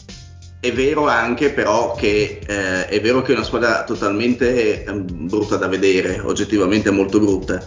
È vero che gli 38 anni di, di LeBron a tratti non si vedono perché è vero non fa le stesse cose, però oggettivamente sul campo da basket ancora, ancora a tratti riesce, riesce quando, dà, quando decide di, di, metterla la mette e riesce comunque a volte a, ad accorciare le, le, differenze tra una squadra e, e l'altra. Eh, però è anche vero che comunque gli mancano, gli sono mancati finora Schroeder, gli sono mancati eh, che comunque può piacere o non piacere No, tra l'altro, però può piacere o non piacere, ma comunque Schroeder è in questo momento probabilmente più efficiente di, di Westbrook. Mamma mia. Eh, gli, gli, manca Thomas Bryan, che è vero, sembra in parabola discendente, ma anche condizionato da infortuni e potrebbe essere anche un cambio discreto per eh, Anthony Davis, che fisicamente mh, ha già dimostrato di soffrire, soffrire. Eh, quindi ci sono delle scusanti in tutto questo. È ovvio che la squadra gioca male, cioè in campo non ha, non ha un gioco, eh, vivono di singole azioni, che, poi, che si parli di Lonnie Walker, che si parli di uh, Anthony Davis, LeBron, ci sono sinceramente alcuni giocatori che giocano per, per squ- di squadra ma perché non hanno la tecnica per emergere. Faccio l'esempio di un giocatore che a me non dispiace come Austin Reeves, ehm, che sembra avere quantomeno un, un qui cestistico discreto. Eh, hanno anche per dirti un Nan che un Kendrick Nunn che se fosse quello del primo anno dell'esplosione a Miami sarebbe un, un plus e invece sembra ma è un fuoco di passato ha giocato esatto. bene due mesi in carriera. Esatto per ancora in squadra Mario? No no no. E, e, quindi secondo me ci sono dei margini. La squadra però se, mh, se pensiamo che da qui possa diventare una squadra che gioca bene a basket secondo me assolutamente no. Cioè abbiamo le personalità non abbiamo il gioco. Eh, non stiamo parlando dei Nets, perché secondo me i Nets hanno, ancora, hanno più margini per poter mh, mm, migliorarsi anche a livello tattico. Qui secondo me no, si ci si è un po' fossilizzati in questa situazione, però secondo me il record 1-5 è un record che secondo me non è reale con quello che vedremo nei prossimi mesi. Cioè, secondo me ci sono dei margini. La squadra però oggettivamente gioca, gioca maluccio, oltre a non metterla da 3 nemmeno, nemmeno, nemmeno volendo. Sei gentile, diciamo. Sì, sono, sono, fanno cagare il cazzo. Io li ho visti, ecco. ho visto 20 minuti in uno dei rari momenti in cui non avrei voluto bruciare l'NBA e l'NBA League Pass. Eh, e sinceramente mi hanno fatto, cioè, non riuscivo a guardare la partita, sì, non riuscivo a vederli giocare. Siamo tutti d'accordo con lo zio che mh, è peggio la situazione dei Lakers rispetto a quella dei Nets? Mamma mia, certo. No, no, anche, anche perché se qualcuno voleva fare no, anche perché dall'altra parte è vero che Irving è un pazzo furioso, ma quando è in campo Irving gioca a basket. Dall'altra parte abbiamo Westbrook che invece crea, cioè è, è comunque una personalità, perché non puoi, me- non puoi toglierlo dal roster e far finta che non esista, perché è una personalità. No, ma, io lo farei uccidere. Eh, ho capito, ma ce l'hai, ce l'hai e quindi eh, continuamente stiamo ancora, ho sentito forse stamattina sulla tazza del cesso la notizia che ancora Miles Turner parla della possibilità di andare sì, lì. Che dovrebbero farlo, dovrebbero tradare per lui. Eh, ho, cap- ho capito, ma è da tre mesi che lo dicono. Va nei, podcast, va nei podcast a pregare i Lakers di... Sì, è da tre mesi che lo dicono, anzi se ti ricordi Lorenzo avevamo anche detto ma come è già andato ai Lakers convinti tutti che, non so, tra l'altro mi sembra di aver letto, sai che... solo tu. No, no, su, ma, no, su Wikipedia... Su Wikipedia in inglese, era, bravo, ma era, stato, era, stato, messo come Los Angeles Lakers. Ma perché era andato Miles Turner a modificare la sua pagina. ma allora, adesso, secondo, secondo, me... Se, se, se no, ma è assolutamente anche, vero, è così. Eh? Se ci andiamo ancora adesso, secondo me è rimasta, è rimasta la Vediamo se l'hanno modificato. Quindi, intanto che, fa... intanto che cerca Lorenzo... magari c'è la foto di lui con la canotta di Shaq. Quindi fin quando rimane no, l'hanno, Westbrook... l'hanno cambiato, l'hanno cambiato. E poi, e poi oggettivamente LeBron è, è, un peso, cioè è, è, un, è, un, peso che non puoi modificare. Cioè, quella, quella, squadra giocherà così finché ci sarà LeBron. Uh, LeBron gioca così, tu non puoi fare a meno di lui. E, e finché trovi dei comprimari che si adattano e sono efficaci, bene, trovi la quadra, se no vedi questo, questo spettacolo. Eh. No, ma esatto, io, io, ho fatto la domanda sperando di creare un po' di, di, discussione, però mi sembra che siamo tutti allineati su, su fare appunto il requiem ai Lakers e un briciolo di speranza. No, poi, poi sinceramente Durant non ha la personalità di LeBron, cioè Durant dove lo metti ti gioca eh, ed è anche capace di, più o meno di adattarsi a quello che è l'esigenza di squadra. LeBron è la squadra e fai quello che più o meno decide i Nets, lui. I Nets hanno più giocatori scambiabili per dire un Cam Thomas che quest'anno sta facendo una stagione obbrobriosa, magari l'amatore lo trovi in giro per la Lega. I Lakers chi hanno di, di Non devono pagare scelte, solo mm. scelte. Esatto anche perché se devono liberarsi del contratto di Westbrook devono pagare profumatamente. Sì, a meno che non trovino una squadra che voglia veramente ehm, prenderselo per, uh, per, farlo giocare un anno uh, o non farlo giocare proprio e tenerlo lì in attesa che scada, che faccia qualcosa, boh, non so. Ma, ma devi comunque pagare, zio. Per prenderti quel contratto non lo fai, non lo fai gratis, che dovresti, cioè, insomma. Sì, sì, no. o veramente la mafia o non, non, c'è un motivo per cui uno dovrebbe prendersi certo. a gratis il contratto di Westbrook. Quella è veramente la casistica comunque in cui un, una singola trade di merda ha rovinato tre anni di franchigia. Anzi, sì. forse pure cinque, considerate le, le, le scelte introdotte. Cioè, una, è stata una cosa che ha distrutto qualunque cosa e ovviamente non sono solo tre anni di franchigia, sono gli ultimi tre anni buoni di uno dei primi cinque giocatori di sempre. Eh, è stata un, forse la trade più peggiore di sempre nel complesso.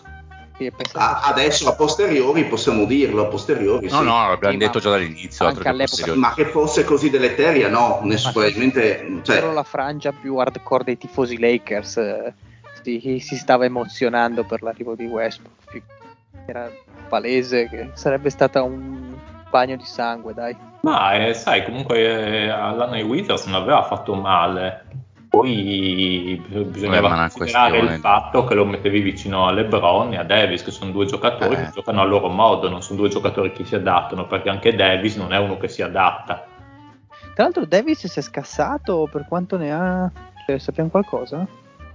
No, non è in realtà infortunato, sai? Non, non, si, non si era scavigliato, no, allora mi, mi, ricordo male. No, si era tipo avuto un dolore alla schiena facendo, cadendo da un centimetro.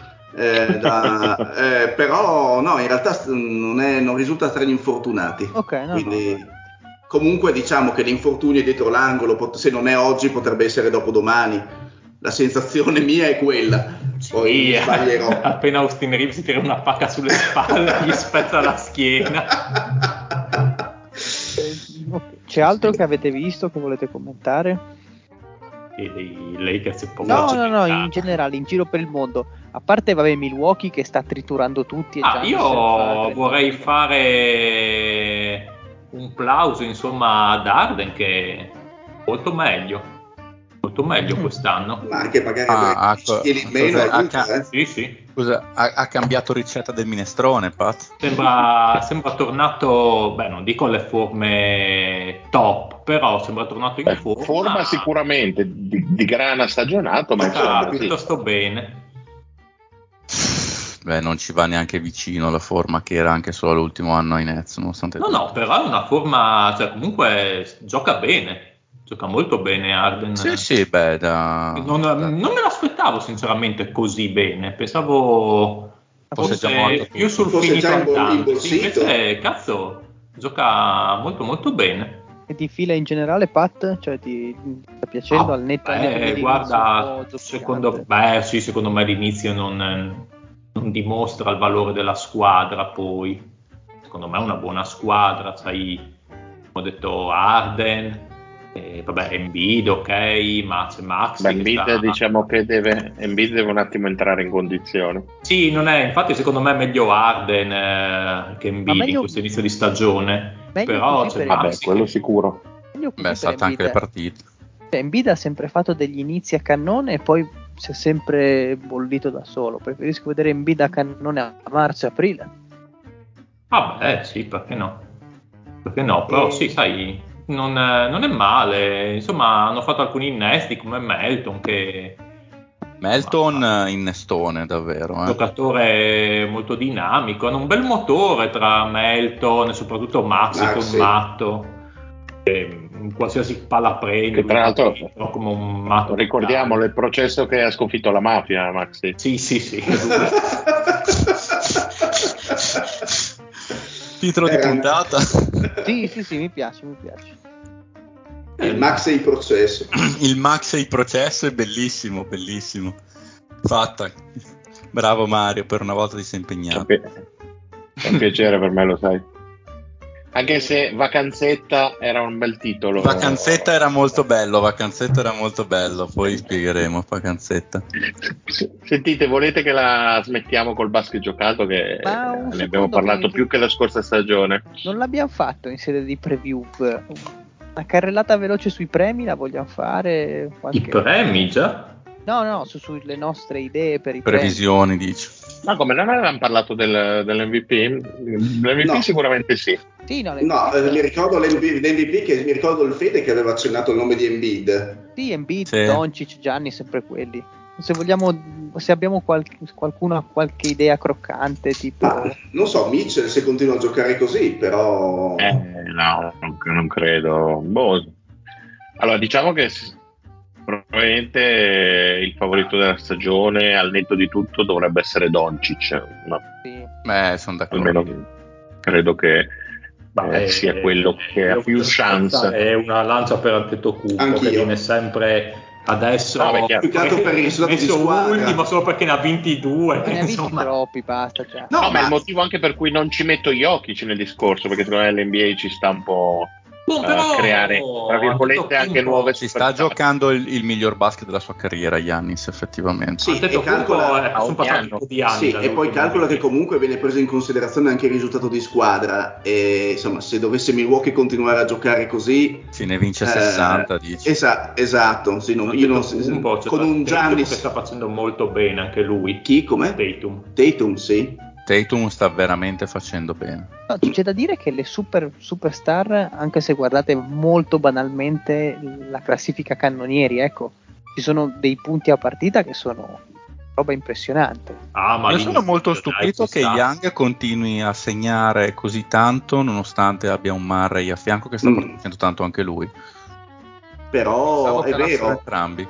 però inve- invece sono calati altri perché per dirti ehm, come si chiama cazzo la loro ala grande Collins. E Collins invece dopo una Calatissimo. partita è calatissimo anche lui sono gli altri che non la stanno mettendo in realtà quindi qualcuno come dici sempre tu qualcuno deve segnare e, e- e con gli altri perché anche DeAndre Hunter non è iniziato in maniera spumeggiante offensivamente quindi eh, sono, sono loro due che si stanno Sì, beh, De Andre devo dire neanche malaccio in realtà perché fa i suoi 14 di media, tira col 50% dal campo.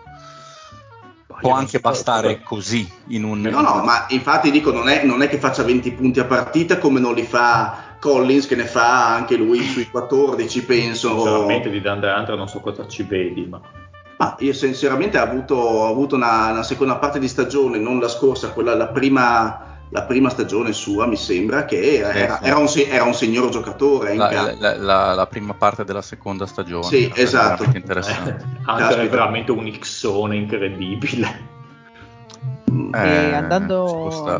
Andando Mm, velocemente, difensore dell'anno, io avevo detto Adebayo in presentazione di Miami, avete qualche altro nome? No, Miami è una squadra che tra l'altro mi piacerebbe analizzare con voi una delle prossime puntate. La facciamo? Ah, anche quelli nel flop. No? Eh, no, anche De Baio sembra essere non la De Baio Vero. A cui eravamo abituati, sinceramente. Eh, abbiamo già gli argomenti per la prossima, facciamo Miami. Cazzo, che bello, ma abbiamo i titoli, gli argomenti, cioè, basta. Possiamo Podcast chiudere il podcast. E eh, appunto no, con qualche altro nome da spendere? Beh, MVP sia Cam. no, no, difensivo, difensivo. Ah, ok, difensivo. Eh, difensivo, difensivo. No, a parte Gobetti che sta facendo una stagione che lui Sì. difensivamente da ancorone. Sì, inaspettata dal mio punto di vista. Difensivo. Ti dico Giannis io. Vabbè, mi piace. No, ci sta. Ti dico, ma, ma è iniziato così bene Giannis per me che me lo vedo. Poi magari non è lui a fine stagione, però per questo inizio di stagione ci potrebbe stare. Dai, ehm, per il premio invece del più migliorato, secondo voi Mitchell è già un Uh, livello troppo. È, No. già un, live- è già un livello troppo alto, Mitchell. Sì, per- Sì, troppo sì, alto. sì, ne- troppo alto. Guarda, ne avevo uno in testa che però adesso non mi viene, ci pensavo proprio oggi. Io, io dico Anthony Edwards. No, no, secondo Eh, me me la- Rudy me- me la- Gobert. Me l'avevi già bollito la Sga scorsa niente? No, Sga, Sga a Ci ho pensato febbraio- anch'io, a però. febbraio Sga si siederà amorevolmente in panchina. Sì, anche questo ci può stare. Eh, ecco, Bane, Bane sì, Bane sì, condivido, condivido Bane. Non è un nome glamour, eh. però è un nome che attualmente sta facendo una, un- delle, delle statistiche discretamente impressionanti. Bane mi E piace. nello stesso calderone anche Keldon Johnson che sta Ah, ecco. praticamente Eh, trascinando San Antonio. Però, in questo, però Bane secondo me ha il vantaggio della squadra, cioè ha il vantaggio Sì, sì, di no, essere sì. a Memphis, a differenza di Mi Keldon piacerebbe Johnson. molto Bane. Sì, sì, Sì. mi piacerebbe moltissimo. Cur- Kurt sta Cobain. Kurt Cobain. Curcuma. Un altro che però pagherà secondo me tantissimo la, la squadra, perché altrimenti poteva mettere su cifre eh, molto buone, è Ali Barton. Sì. Ah, Ve ne dico io uno, bene. Jalen Brunson. Brunson. Brunson. Mm, ma, ma va cagare, ma Mi va aspettavo che Marione provasse a portare avanti il nome di Aaron Fox. Eh, Ma sai cos'è? Mm, mm, mm. Ma come Allora, giocatore eh, miglio- m- più migliorato, intendi? Sì. O- Ma no. È che sai cosa? È che s- in realtà è che sta tornando a dei livelli che aveva già mostrato. Esatto. L'ho provato, dai, ti ho provato a farlo merata. Ma cavolo. secondo me anche No, Ali no. Barton, anche Ali Barton, nel senso che secondo me lo Eh, sbalzo però, tra eh. Bane, la Bane attuale e quello dello scorso anno è- ha, una, ha una forbice maggiore di quello di Ali Barton col suo- col- con le sue migliori prestazioni. Eh, secondo me, cioè, Ali Barton ha già dimostrato di poter fare. Ma di- cioè, se, di- se ci mettiamo a No. Barton, secondo me a quel punto vai su, su Shai, penso, perché grosso modo Sì. gli anni più o meno, insomma, sono giovani tutti e due, potrei pensare più Beh, insomma, Shai. uno c'ha tipo 6 anni di NBA e uno 3. Sono già sei anni, Shai? Sì. Eh sì. Eh, secondo me sì, sì. qualcosa Cinque, del Sono genere, tre, vediamo. sono tre anni, Ah, tre ah, anni abbiamo di OKC. discorso, Sono Esatto. quattro di OKC. Ah, 4 di OKC e 2 dei, Grande. Pelic- due dei Pels, mi sembra. Uno e mezzo. No, fatto- dei Clippers. Sì, dei Clipper, scusami. È il suo quinto anno in NBA. Quinto anno, quinto anno, quindi insomma. Sì, Sì, no? essere interessante, secondo me, come diceva, non mi ricordo chi. eh, il Marione, chi lo diceva? Beh. Velocemente, L'un- l'unico che ne sa di basket. ehm, il MIP, eh, scusate, il sesto uomo dell'anno, volevo dire. Se, se Eh. volete già buttarvi è troppo difficile. E qua essere Sesto. Il complicato. proibitivo a inizio stagione era Wood, Mm. però è un po' rallentato, vediamo. Va bene, Jordan Poole, sì, Eh ecco, beh, anche lui come sempre. teniamoci quei numeri lì. Jordan Poole secondo me è un eh, ottimo candidato. E terrei anche un Levert se dovesse mantenere queste prestazioni a ritorno sì, di ecco, se, sì, se magari iniziasse a segnare anche da due, mannaggia i prezzi. Bella chiamata. E... Ma scusate, vi faccio un nome, non so come lo vedete, visto che sti cast stanno andando bene. Un Kevin Love come sesto uomo dell'anno? Gioca troppo poco, secondo me. Troppo poco, dici. No, No, eh, poco. Eh, Non gioca sui 15 minuti, Ma- Love. Oh, no, No, vado a controllare. però, di più. però non è così sexy come nome, fa un 11 a 7 che dovrebbe essere un grande difensore che non è per... per E gioca 20 minuti a partita. Ah, ok. Mm. Poi eh, direi che invece il eh, GM dell'anno lo lasciamo stare perché anche lì tutto troppo in divenire. Sì, decisamente. Eh, vogliamo puntare Anche il- qualcosa sul coach? Anche il coach mi sembra molto presto. Perché poi a- ad oggi sa. ti direi Birkenstaff per dirti. Eh sì, ad oggi Ad oggi, però- Lui oppure anche quello di Utah ad oggi, però bisogna vedere poi come finiscono poi. Guarda, te, te invece vuoi dare i tuoi nomi per il Social Justice Champion Award? È Irving, e il Teammate of the Year? è sempre lui. No, D- Draymond Green E quindi- quest'anno. E, e- e quindi a questo punto fa il triplete e vince anche lo Sportsmanship Award. Eh, direi a mani basse. esatto. Va bene. Eh, fa il triplete, fa il triplete. E invece chiudo poi sta cosa che sennò va per le lunghe. Mi dite un nome a sorpresa chiamato allo Stargame. A est e a ovest. Secondo voi. Banchero. Eh, io provo a sparare Maxi, Uh, Oh, che non so se a è- sorpresa però. Eh, Infatti vorrei dire, lo do quasi per... Però non c'è mai stato, quindi... lo sparo. No, no, ci sta, va bene. Drake. E a ovest io direi, non so se è dato allo, allo Stargame Shy. Non credo, no. no, no, no, no, sì, va bene. No. Dato ai rookie sicuramente. Però potrebbe essere, cioè, se, se va avanti a questo livello, sì, lo chiamano. Direi. Ci sta. Banchero è sexy come nome, poi, bella. però non ne vincono mezzo. E però in un primo anno devi veramente dare tanto Sì, tanto. non ci è andato LeBron. cioè. È Mm. dura. Doncic ci è andato? Non mi ricordo. Mi pare di No. Forse no. sì. sì. Sì. Doncic mi sa di sì. E allora, chiamiamo, No, anche Ma- forse- chia- chiamiamo anche Maturin. No, non ci è poco- andato, no, non ci è Grande andato neanche. Doncic. Neanche Doncic andato. Eh, allora vedi, è, è dura. Non, mm, mi sa che Banchero. Cazzo, qual è l'ultimo forte forte che ci hanno dato? Ah, eh, boh, troia. Blake Griffin? Ah, giusto, Blake Griffin era andato. Ma Blake Griffin, Sì, Blake Griffin non ha saltato il primo anno, scusate. Sì, ma conta ero- come rookie visto che non ha Sì, fatto nessuna esatto. Ah, conta, conta come... Come, come Simmons per intenderci. E questo mi Sì, fa sì. venire in mente un titolo che mi ero dimenticato, Rookie dell'anno, se va a Paolino Nazionale o se c'è qualcuno Sì, che... no, Matu- va- Maturin, Maturin. Per me va Banchero. Anche per me Banchero. Cioè, mi sembra quello che comunque sugli 82 continuerà a produrre di più.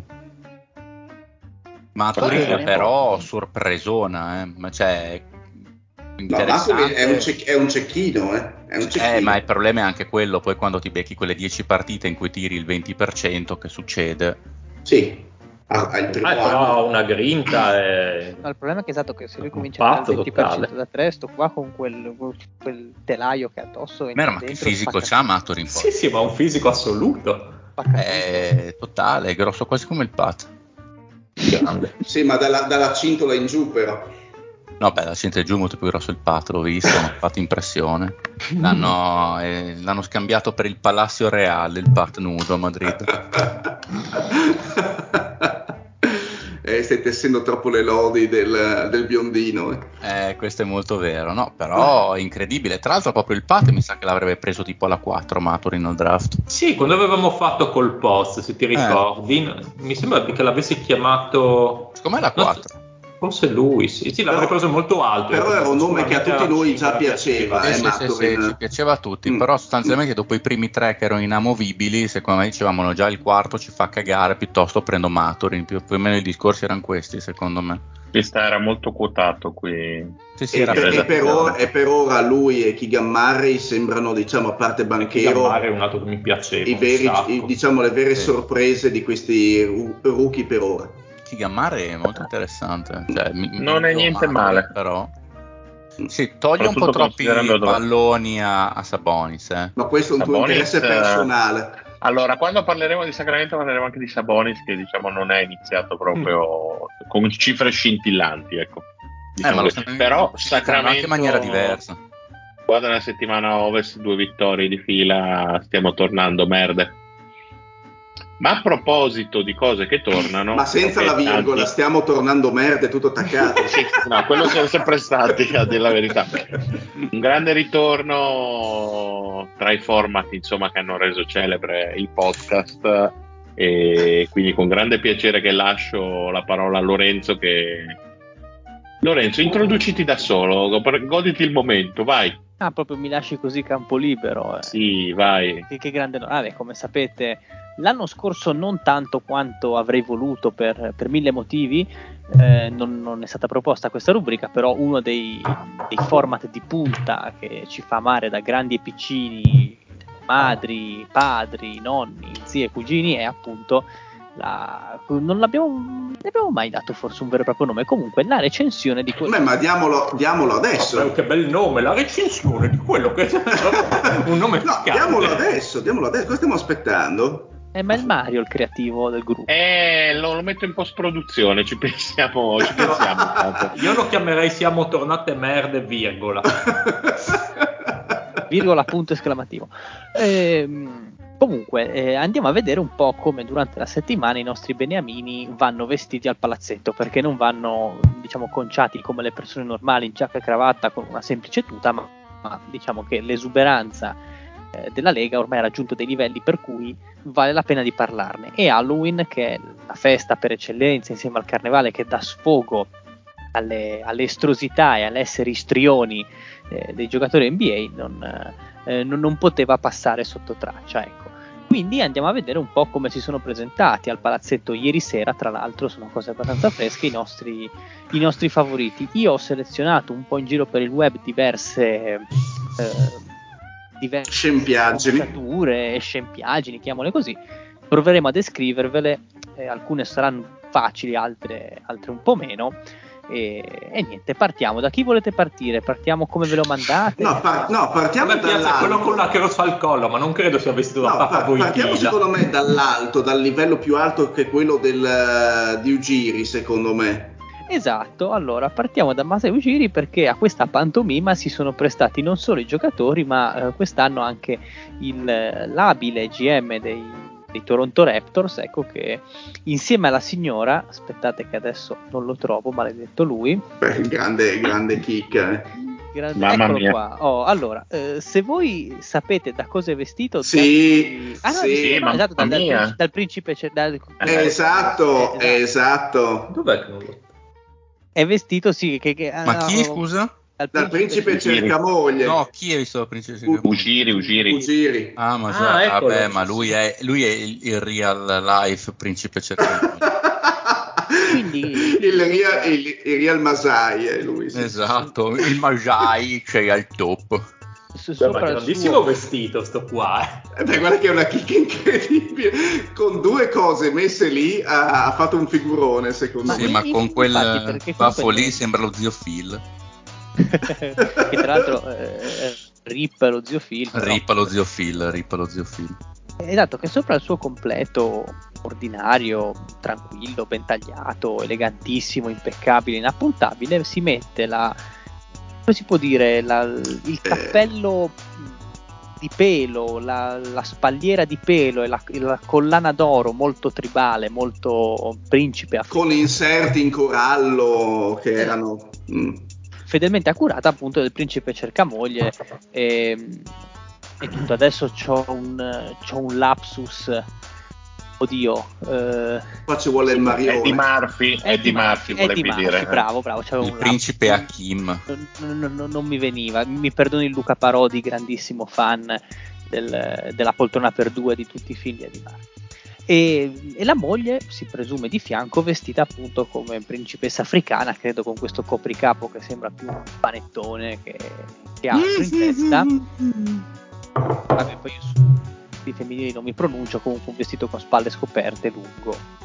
Con la eh, ma tu non sei d'accordo sulla spalla scoperta, lo sappiamo. Dipende, dipende dalle occasioni. Comunque fa... No, molto sexy, una delle cose più sexy in una donna, assolutamente.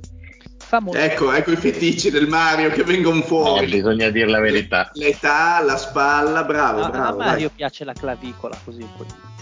Eh, devo dire la verità, sì, lo ammetto, vostro onore. D'altronde, qua dentro la figa non piace a nessuno. Andando avanti, ah, escluso Lorenzo. Esatto. Andando avanti, rimanendo in casa a Toronto Raptors, quello che, il, pa- quello che il Patrick prima ha detto non essere Papa Voitila, effettivamente ci voleva poco. A, a non Però cadere. la croce ce l'ha. La croce ce l'ha è Pascal Siakam che adotta quello che penso sia un giubbotto antipro. Non so, allora. Mh... Mm, è travestito da 50 Cent. Ok, ecco esatto, perfetto. Infatti volevo chiedere a te giusto un aiuto, Fede, perché credo che quella sotto giusto... testo è travestito da 50 Cent nel video in The Club. Mm, ah, è okay, vero, è vero, hai ragione. Sto pensando in faccia di qual, quale rapper fosse sto qua. Sì, ma il bello è che. Bravo che hai detto conto... rapper. Eh, eh no, ma è bello che sia Cam che è un bestione di tipo 2 metri e 3 riesce a trovare tipo l'unico travestimento in cui sembra più piccolo e più piccolo dell'originale dell'originale che in video oh, sembrava enorme vabbè ma è no, cioè, che, che, muscoli aveva era gigantissimo era una roba impressionante in quel sì, video no, eh. non so se l'avete visto nel, nell'halftime dell'ultimo Super Bowl che hanno fatto no. che, che l'ha riproposto che l'halftime l'ha fatto Dr. Dre con Snoop Dogg, Eminem, eh, Kendrick Lamar e c'era anche 50 Cent che si è proprio calato dal tetto, cioè dal, dal soffitto al contrario come faceva nel come video. Nel video. Che tra l'altro nel video di Inda Club, quando si faceva i piegamenti con i piedi sì. all'insù, cioè ma che cazzo di addominali aveva? Un fisico in sì, adesso peccato che era la versione in 33 noni perché c'era...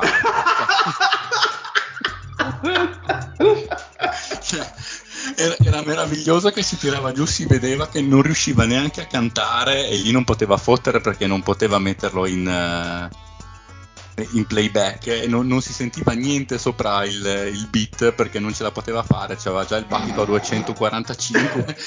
Cioè, stava per lasciarci in quel momento. C'erano i trigliceridi che colavano sul pavimento. è stata una scena veramente orribile. Cioè, pensa in eh, 15 anni come si è, in 20 anni come si è devastato. Poi è andato da in the club in the bones. la mega bond tutti gli altri intelaiatissimi uguali come anzi Dr. Dre è grosso il triplo di vent'anni fa Eminem è uguale lui invece è brutto tracollo Comunque, oggettivamente è un brutto travestimento. Eh. Cioè, sì. È poca fantasia, banale. Allora, cappellaccio da rapper, eh, non, non- riesco a ben capire il logo, comunque sembra quello cappelli New Era del baseball della MLB. sì una roba del genere Canotta È della MLB, c'è il logo, sì. Eh sì, esatto, non riesco a capire di quale squadra. Non so che squadra è per un po'. e canotta bianca, giubbotto antiproiettile, catenone, probabilmente in oro bianco, tempestato di diamanti con la croce, doppia croce, tra l'altro sì, si poteva impegnare un po' di più rispetto anche Mm, mm. a quello che hanno fatto gli altri. Mhm. Eh, chiudendo il capitolo Toronto, qua vi devo chiedere una mano perché non colgo la cheat, Scotty Barnes che è vestito Dov'è? No, ma in realtà non lo chiudiamo eh, con Scotty Barnes. Secondo me il migliore lo stai lasciando fuori. Ah, ho capito, sì, l'altro, l'altro, me ne ero dimenticato. E Scotty Barnes. è il secondo Che è vestito da, da minatore. Sì, ha questa salopette. da Mina Troie Questa salopette che non so. Sto provando a marrone. capirlo anch'io Ma è chiaramente una coppia gay. eh, sta interpretando il film Philadelphia, secondo me. addirittura. Addirittura questa citazione così di denuncia, così profonda. di omosessualità pura sì, sì, Così, sì, sì, AIDS, sì. malattie, malattie tra- Non è quel ca- qualche una di quelle cose dei come si chiamavano? Grazie. Sì, esatto. No, no. Ah, C'era Villa qualcosa- People, una roba del sì, genere. Village People avevano qualche Ah, travestimento sì, del genere. Ah sì? Boh, non so. il problema è che lo fanno in due quando i Village People erano in quattro. Com'è possibile sta cosa? Lo scricciolo bianco di fianco, lo conosciamo? Mm, non mi dice niente. Penso No, sia il però è comunque abbastanza e penso sia il figlio. sì, direi. Abbastanza. Eh, Ah, ah, no, ah, era, eh, no era, era proprio vestito come un muratore, come un construction Ah. worker. Ah, Ah, ok. il, e il tizio a fianco è il suo videographer, Ah, c'è pure quello, Ok. cioè. Dai. Max Gilberg si Ce chiama. che, che è vestito invece da spazzino, uomo della spazza. No, Più o meno, pure sì, no. comunque è il suo fotografo, videomaker, videographer, quel cazzo che è, il, il Ok. bianco che vedete lì. Anche, anche questo, sinceramente, si vede che la, la salopetta è appena stata acquistata perché c'è ancora le pieghe della- del vestito Non- nuovo. Neanche stirata. Neanche stirato, è abbastanza evidente. Tanto sembra quasi un simile plasticaccia. Sì, E... è ancora incontrato da rookie, cioè... Ah, boh, hai Non ragione. se non, può può- permettere. non se lo può permettere. C'ha un caschello bianco da, da muratore. Allora, se posso darvi un suggerimento che ho letto nei commenti sul post, sottolineano, visto il fatto che probabilmente è un muratore, eh, sia un cosplay di Westbrook. Quindi è vero, ci può stare. Interessante. Molto Eh, interessante il commento. Ah, di Westbrook parleremo dopo perché c'è anche lui, ovviamente non poteva mancare lui e tutta la Eh, famiglia, ma figurati. come diceva lo zio rimaniamo in casa Toronto Raptors con quello che dicono essere Chris Boucher, non, non ne siamo sicuri perché non si capisce dalla faccia. Però almeno è quello che ha fatto lo sforzo maggiore del, del travestimento, tra l'altro. Cioè che si è coperto la faccia, questo è lo sforzo, diciamo che non è proprio un bell'uomo. È l'unico in tema Halloween perché ha questa specie di vestito stile Pennywise con Vabbè, Psycho Clown, dai, insomma, è sì, molto... sì, questa camicia strappata con i faccioni del pagliaccio di Hit. Non è un, un tentativo di whiteface che dovrebbe essere Eh, in effetti sanzionato. In effetti sì, perché questa mascherona bianca con i capelli, con la parrucca riccia nera, eh, può, essere, può essere facilmente scambiabile per una cosa del genere. Direi non molto piacevole, giusto? Come... Ci sembra Weird Al Yankovic più che... Mm. Ah, più che altro sì, è molto Halloween quindi molto... Però il vestito è carino, eh. il vestito è carino, È- è mi piace. carino, Anche perché il vestito appunto ha la, la faccia di Pennywise riproposta tante volte in, eh, tra, tra le, le varie tinte del bianco e del nero, è carino, mi piace. Anche, ma non so, è sempre lui quello nella foto sotto con quella mazza da baseball dotata di sega circolare? Mi No, sa proprio quello, di... è- quello è Colin Sexton. E allora hanno lo stesso vestito. Hanno lo stesso vestito, eh? È identico. Eh, ah, no, anche perché ehm, Solo che Boucher è Eh, incredibilmente sono più alto diverse. e il pulsino gli arriva a Boucher, gli arriva tipo sotto il gomito Sì, sì, e nella foto sotto invece arriva No, fino no. al polso. L'altro, Ah, anche, anche- perché se vedete la foto sotto, quella con la mazza rotante è palesemente dei Jets, perché c'è la doppia Z dei Jets. Sì. Sì, sì, sì. Ma forse anche la maschera è diversa?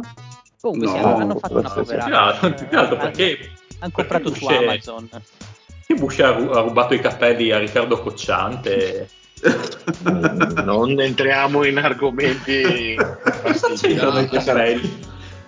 Io Cocciante lo lascerei buono per, per un po' e, e passerei diciamo a Westbrook. Westbrook che mette molto più impegno sicuramente a vestire se stesso e i suoi cari che eh, A giocare a ad applica- pallacanestro. ad applicarsi al È la prima foto, giusto? Quello della famiglia, Sì, sì, giusto? la prima Sì, foto, sì, sì, sì, la, sì, sì. la moglie di Westbrook sempre molto attiva e molto simpatica sui social quando c'è da dire la sua, eh, che fa una foto alla famiglia, il padre con i bambini, il padre che non so, qualche supereroe, qualche cosa. È Catwoman, secondo me. Ma no, secondo me è un personaggio di fantasia, c'è un costume random. Eh sì, esatto, comunque per dire sembra un supereroe cinese, vabbè, Sì, su- comprato su Wish. Non è qualche supereroe minore della DC o che, che ne so. boh. comunque, eh, com- cioè una tutina blu, eh, Da gatto, perché c'ha la coda anche. sì, un po' blu elettrico con questa faccia da gatto stampata sul petto, stilizzata, questa maschera molto cheap. E i figlioli No.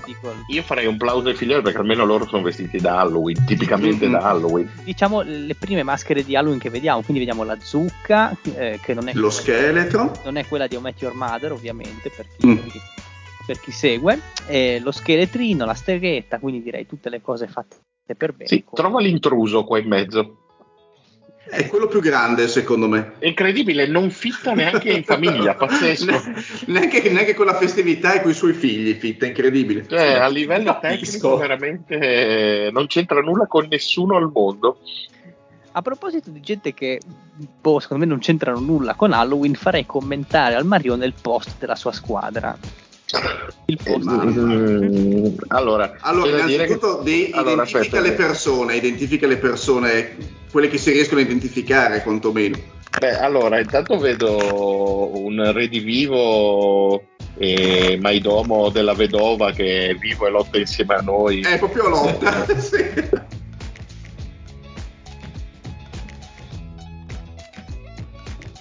Cioè, Ma- eh, ma quello- Rocky non avrei mai capito cosa stesse facendo. Eh sì, eh sì, ma avrei perché- detto che faceva lo scemo. Io. No, perché, per- perché nel, nel Rocky, nel Rocky Balboa lui ha l'accappatoio nero con gli inserti dorati, quindi boh. Ah, ok. E poi si riconosce sicuramente Darren Fox eh, a destra vestito da tacos, credo, con Mamma delle mia, scarpe Credo. al limite Mamma dell'imbarazzante.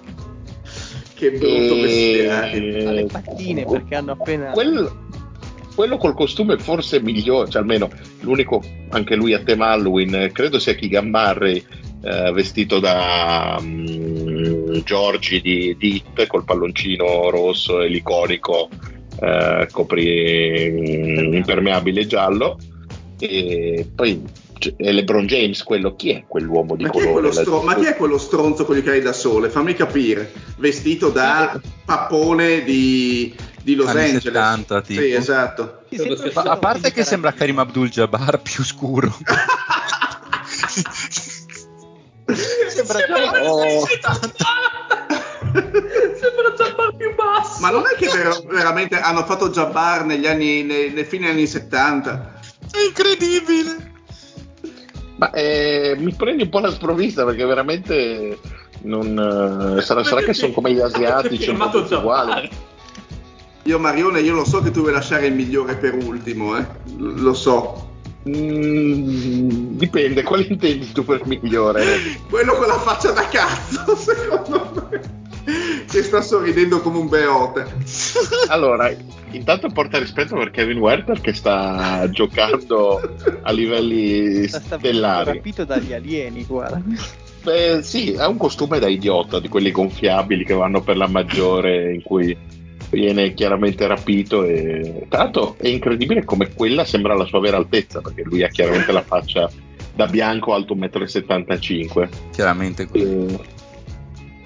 E, e non riusciamo quindi però a identificare l'afro.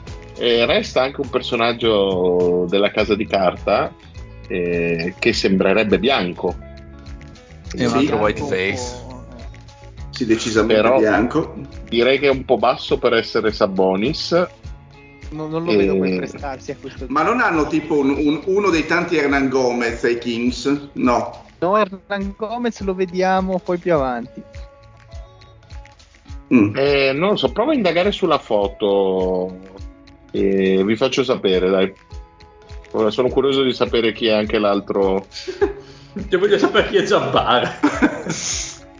Per- Adesso lo scopriamo, Pat. Parlando invece di un giocatore che ha giocato a Sacramento, Deadmond, che con tutta fa un'altra foto stile famiglia, un po' come Westbrook, e qua mi dovete dare una mano perché io non, se, se è Star Wars non colgo la citazione. È Star Wars. Dove? Di chi stai parlando? Di Dead One? Di Deadmond, sì. Non è Star Wars, ma è il Mandaloriano. Mandaloriano, Eh, esatto. vabbè, sì, vabbè, sembra. Diverso. Lui è No, vestito da Mando. Dai. Ok, eh. Mandaloriano, I- Isokatano, sono tutti i personaggi della serie. va bene, comunque dimenticabile. Uno secondo me dei candidati alla vittoria finale è quello sotto, ovvero Lillard che si veste da Toy Story e da Woody in particolare. Con, cioè, secondo me è meraviglioso anche perché è veramente molto, molto ben fatto, molto preciso, molto, È figa. molto accurato. Il figlio, figlio vestito da Buzz Lightyear e Che tra l'altro non, non toglierà mai più quel- quella plastica attorno al viso, eh, mi hanno Sì, detto. esatto, perché sembra completamente schiacciato. Sembra l'insalata sottovuoto, sai so, quella che ma- però vedi. Non so cosa sembra, ma sembra, sembra che abbia una faccia malvagia il figlio. Se lo se tipo zoom, una No, probabilmente perché non sta respirando da tipo due minuti. sì, cosa per quello. E la moglie di Lillard vestita da Jessie, quindi la cowgirl con i capelli rossi, secondo me il tocco di classe sta in quelli che penso siano i due gemelli vestiti da Slinky, che sarebbe il cane con il corpo fatto a molla. Una cosa veramente un bel tocco, una bella chicca. Eh, questo sì, figo. Sì. È, be- è ben curato nei particolari, bello. Più che altro- A parte- il figlio che non respira. Cioè, ma sembrano anche quasi fatti E tra l'altro verrà tumulato esattamente con questi abiti, è il figlio. Io più lo guardo, più... potrebbe essere la copertina se facessimo ancora la copertina, lo zoom sul Guarda, secondo me, secondo me sugli, su quei cosi laterali che ha è un collegamento col sedere gli Gra- grande citazione ad Aldo Giovanni e Giacomo questa. è. E... ok, comunque se volete vederlo, se volete vederlo trovate tutto sul profilo. E allora possiamo fare un link qui. Questo travestimento è sponsorizzato da rumori di culo. che per avere due utenti in più hanno pagato Lillard. gran, gran bestiario. Poi andando velocemente sotto con Kay Jones, Ah, sì, ecco, par- parlami di Kay Jones che è veramente... Cioè, Vabbè, questo- è il cosplay dei Daft Punk, tipo, no? Si è messo il Ah. cascone. Pensavo si fosse solo messo un vestito, un casco, e è finita lì. Sì, no, sempl- cioè, una Eh, citazione dei cosplay. Daft Punk che sono, vabbè, il gruppo il duo di musica, come si può definire, poi elettronica, un po'. Elettronica. Sì, sì, sì, sì. Eh, Non elettronica mi ricordavo techno. sto, sto costume dei Daft Punk col casco. Allora, signori, scusate, intervengo a gamba tesa. Sono risalito all'origine della foto dei Kings. Se l'hai A Dai, sorpresa, a sorpresa eh, il personaggio della casa di carta è Domantas Sabonis. Ah. Non è è prestato anche Ma da lui. quando è così magro Sabonis? Ma mi così sono basso? bassi. Eh, ma sai No, perché? è- è Perché quello vicino. Perché è è- quello più dietro. è- quello vicino è il buon. è il buon Chetà. Il insomma, diciamo, angolano Ah. eh, dei vostri cuori. Se non ne avete sentito troppo parlare, non siete gli unici. Ma quindi è, ves- è vestito da se stesso. Ehm, vorrei poterti dire di sì, ma non lo so. E, vabbè, io andrei oltre, chiuderei questo triste capitolo Sì, della sì, storia sì. di Sacramento. Andiamo, andiamo oltre, andiamo Esatto. oltre. Anche se tornerei a guardare il film di. Oh cazzo, ho visto solo adesso la foto di Giavale. Ah, di chi stiamo parlando? Fermi, fai ordine, Di- Lorenzo. di- no, siamo arrivati a Kai Jones eh, Bellissimo, molto bello. molto bello. Io l'ho vista vestito da adesso. Daft Punk.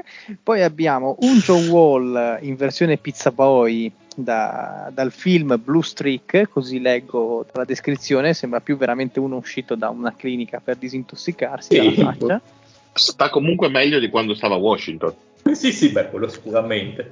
Anche meno gonfio. Mm. Poi un Trey Young in versione Black Panther, abbastanza anonimo, quindi Sì, Molto basica, ha speso 10 euro per la Sì, maschera. penso, esatto. penso di sì.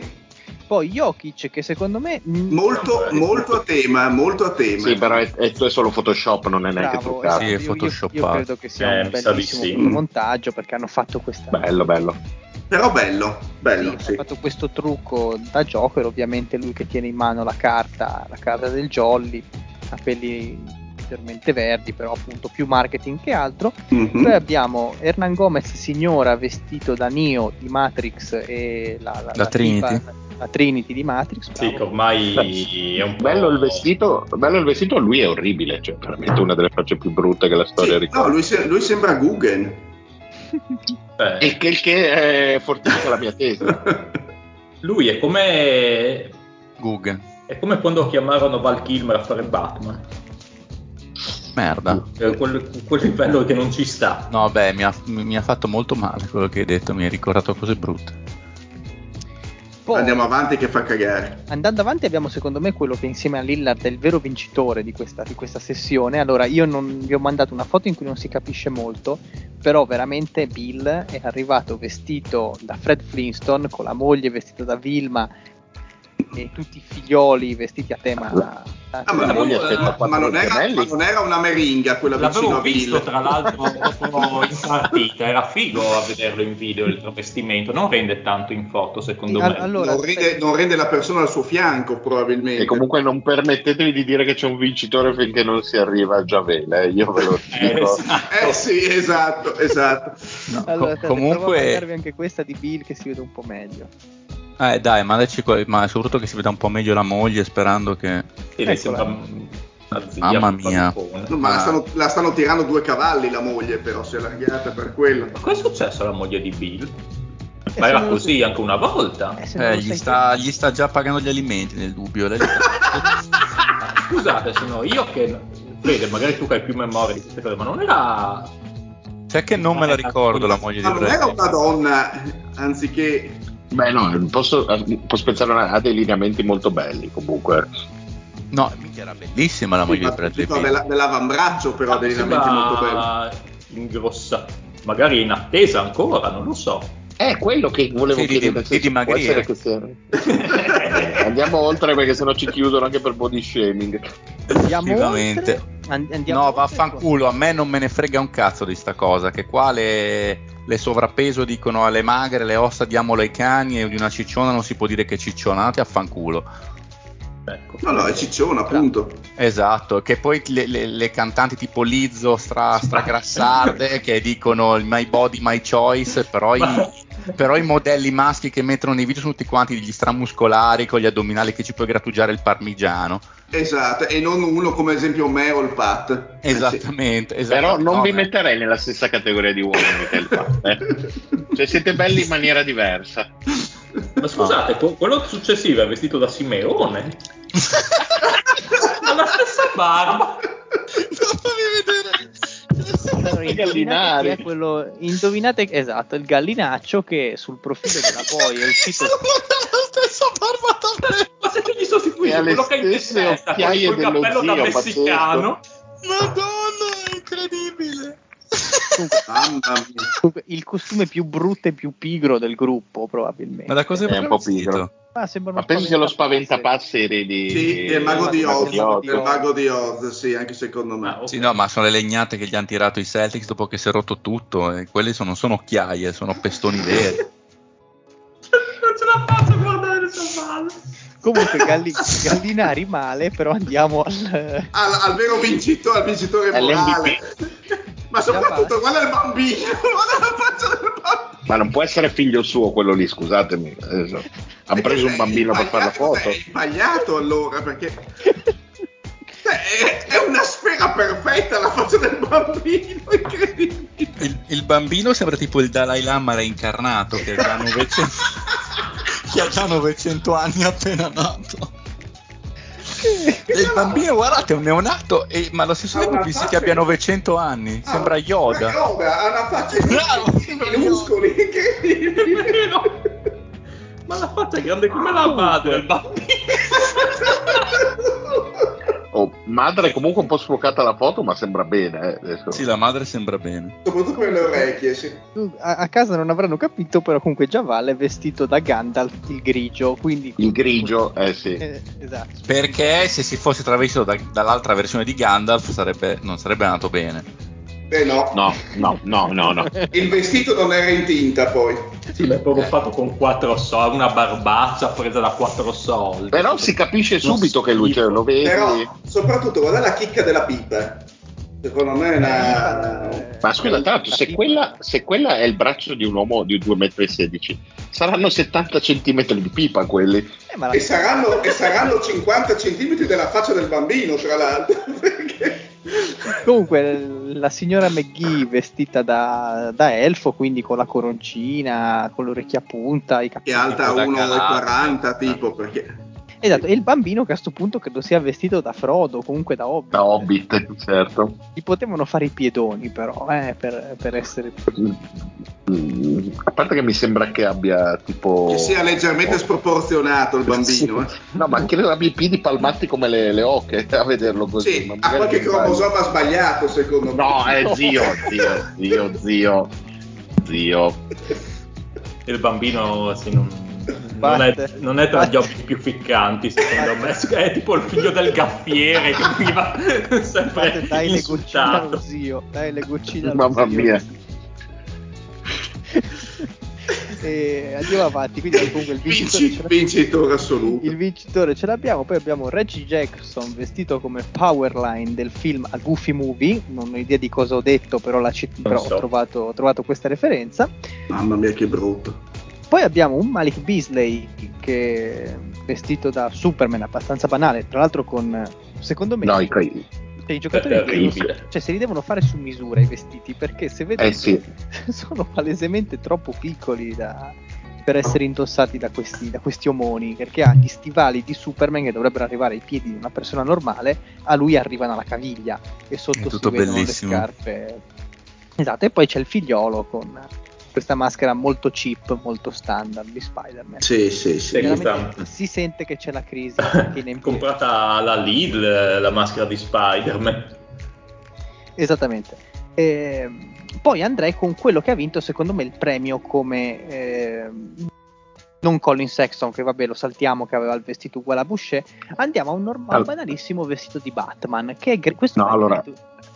No, non è no, non puoi dire quello. Questo è Truce Baldazzi. Riconoscerei che l'ha fatto tra mille. Sì, effettivamente. Questo è, è i lambroni. Però non avete idea del carrozzone che ha piantato Grant Ma chi Williams? è? Ah, Grant Williams. Grant Williams dei Celtics, non avete idea del carrozzone che ha piantato Grant Williams per questo costume? Perché voi dite, boh, un banalissimo costume di Batman. No, perché Grant Williams è arrivato a Boston facendo vedere il bat segnale, tipo proiettando il bat segnale eh, per aria nel, nel cielo e soprattutto alle interviste parlava come Batman. Quindi imitava, imitava la voce di Christian Bale, sapete questa voce molto bassa, molto cupa, molto tenebrosa e niente, ha fatto, ha fatto questa giornata Boh, Batman. è un cretino numero uno. Ma il costume non Ha è parlato- granché, però Ha parlato anche di Manuto nell'intervista. No, non credo, non credo che si, si abbia ha, ha omesso. Eh, andando avanti, poi forse c'è uno dei costumi di Halloween meglio, No. meglio fatti. Il più perché bello. comunque- No, Sì, questo è il esatto. costume bellissimo. il Clarkson veramente da, da coso lì di Nightmare Before Christmas. Oddio, oggi ho i lapsus, non mi ricordo le cose. Eh, come si chiama quello di Nightmare Before Christmas? Jack, eh, Eh, Jack Skeleton, bravo. Oh, eh, sì. Vestito da Jack Skeleton, quindi con la, con la maschera. Bellissima maschera, sì. Esatto, Sì, molto bello. Questo teschio fatto a palla con gli occhioni e poi il gessato bianco-nero classico come deve essere fatto preso dal film di Tim Burton di cui Pat sappiamo essere un grande appassionato. Quindi ottimo propos- promosso. E poi vi ho voluto mettere questa, quest'ultima foto che lo vedete è una delle persone che mi sta più Ah, ma quella- dire. l'ultima foto è quella, quella vestita da diavoletta, no? Lei Sì, parliamo. Ludovica stai dicendo. parliamo di lei. Mattacchioni, mattacchioni, Mm. state buoni, state buoni. Ehm, quello che vedete è Tanassis Antetokounmpo, il fratello di Giannis, uno dei, uno dei tanti miracolati Antetokounmpo che giocano lì Sì. soltanto perché c'è il fratello. Questo cretino ha fatto praticamente il cosplay di una foto, eh, il cosplay di suo padre e ha imitato il modo in cui suo padre era vestito in una foto che vi ho mandato adesso in questo Ma chi momento. cazzo è suo Ma padre? chi cazzo è suo padre? Ma poi perché suo padre era vestito con una, con una felpa di Michigan? Ma la cosa che mi fa più ridere Guarda la che io- foto che ha appena postato, va.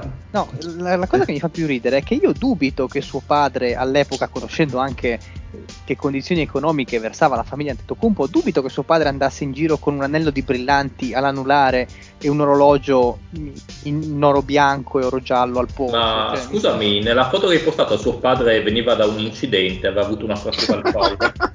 no, eh, È stava ingessato. morendo- stava morendo di frattura di braccio. No, ma è chiaramente photoshopata, l'ha messa dopo la faccia. Davanti a un ottimo televisore Mivar, mi sembra di capire. E comunque sto scemo ha fatto, uh, ha fatto i post lì, ah, il miglior costume di sempre, eccetera, eccetera. Io lo definirei il peggiore, ma senza timore di smentita. Ma No, no, condivido. Il peggiore proprio perché, quest- perché eh, sono, sono- sono fastidiosi gli Antetokounmpo. Il fratello, quello, quello bravo, ormai ho imparato ad apprezzare tutti gli altri, che veramente sono dei ciar- cialtroni che sono lì per... eh, solo appunto perché si chiamano così, mi stanno veramente sull'anima. Comunque, chiudo la polemica tra me e il sottoscritto e anche la carrellata di Halloween. Molto bene, molto bene ragazzi, molto bene. Molto bene, direi che con questo la puntata ha sviato finalmente su argomenti a noi più, più consoni rispetto al basket giocato e direi che possiamo andare tranquillamente ai saluti. Quindi ringrazio il, il mio amico Fede per tutto. Ciao Fede. Bella ragazzi, alla prossima. Un saluto alla versione italiana di Truce Baldazzi, eh, ovvero sia lo zio. Un saluto a tutti, un particolarmente a- al nonno di Javal McGee, che era quello piccolo nella foto. Era l'albero. Un saluto a colui il quale ci ha regalato questo grande momento di hilarità con questo bellissimo angolo che io eh, avrei pensato di chiamare i soliti Van Noten Molto bello. Bello, bello, bello. bello. e poi passerà al vaglio re- redazionale questo, questo titolo. Ciao Lorenzo. Buonanotte a tutti e speriamo di dare continuità ai soliti Van Noten. Piace, piace. Esatto, esatto. E per ultimo, non ultimo nella vita, saluto una persona a cui chiedo eh, di salutare, però pensando al figlio di Lillard. Quindi ciao Pat. Ciao Mario, sono tornato sul mille a sorpresa. Oh, oh, oh. Mi spiace un po' che questi sport vanno molto bene. Ciao a tutti. Saluto anche dal Marione, alla prossima.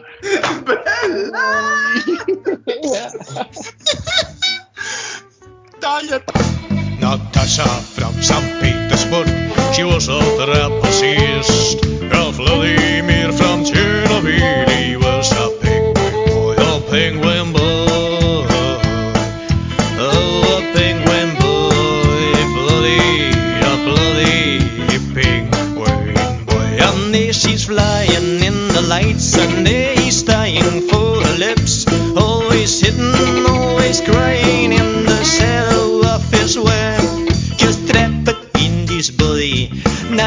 and never look at me. But this night I've got the blame, there's nothing.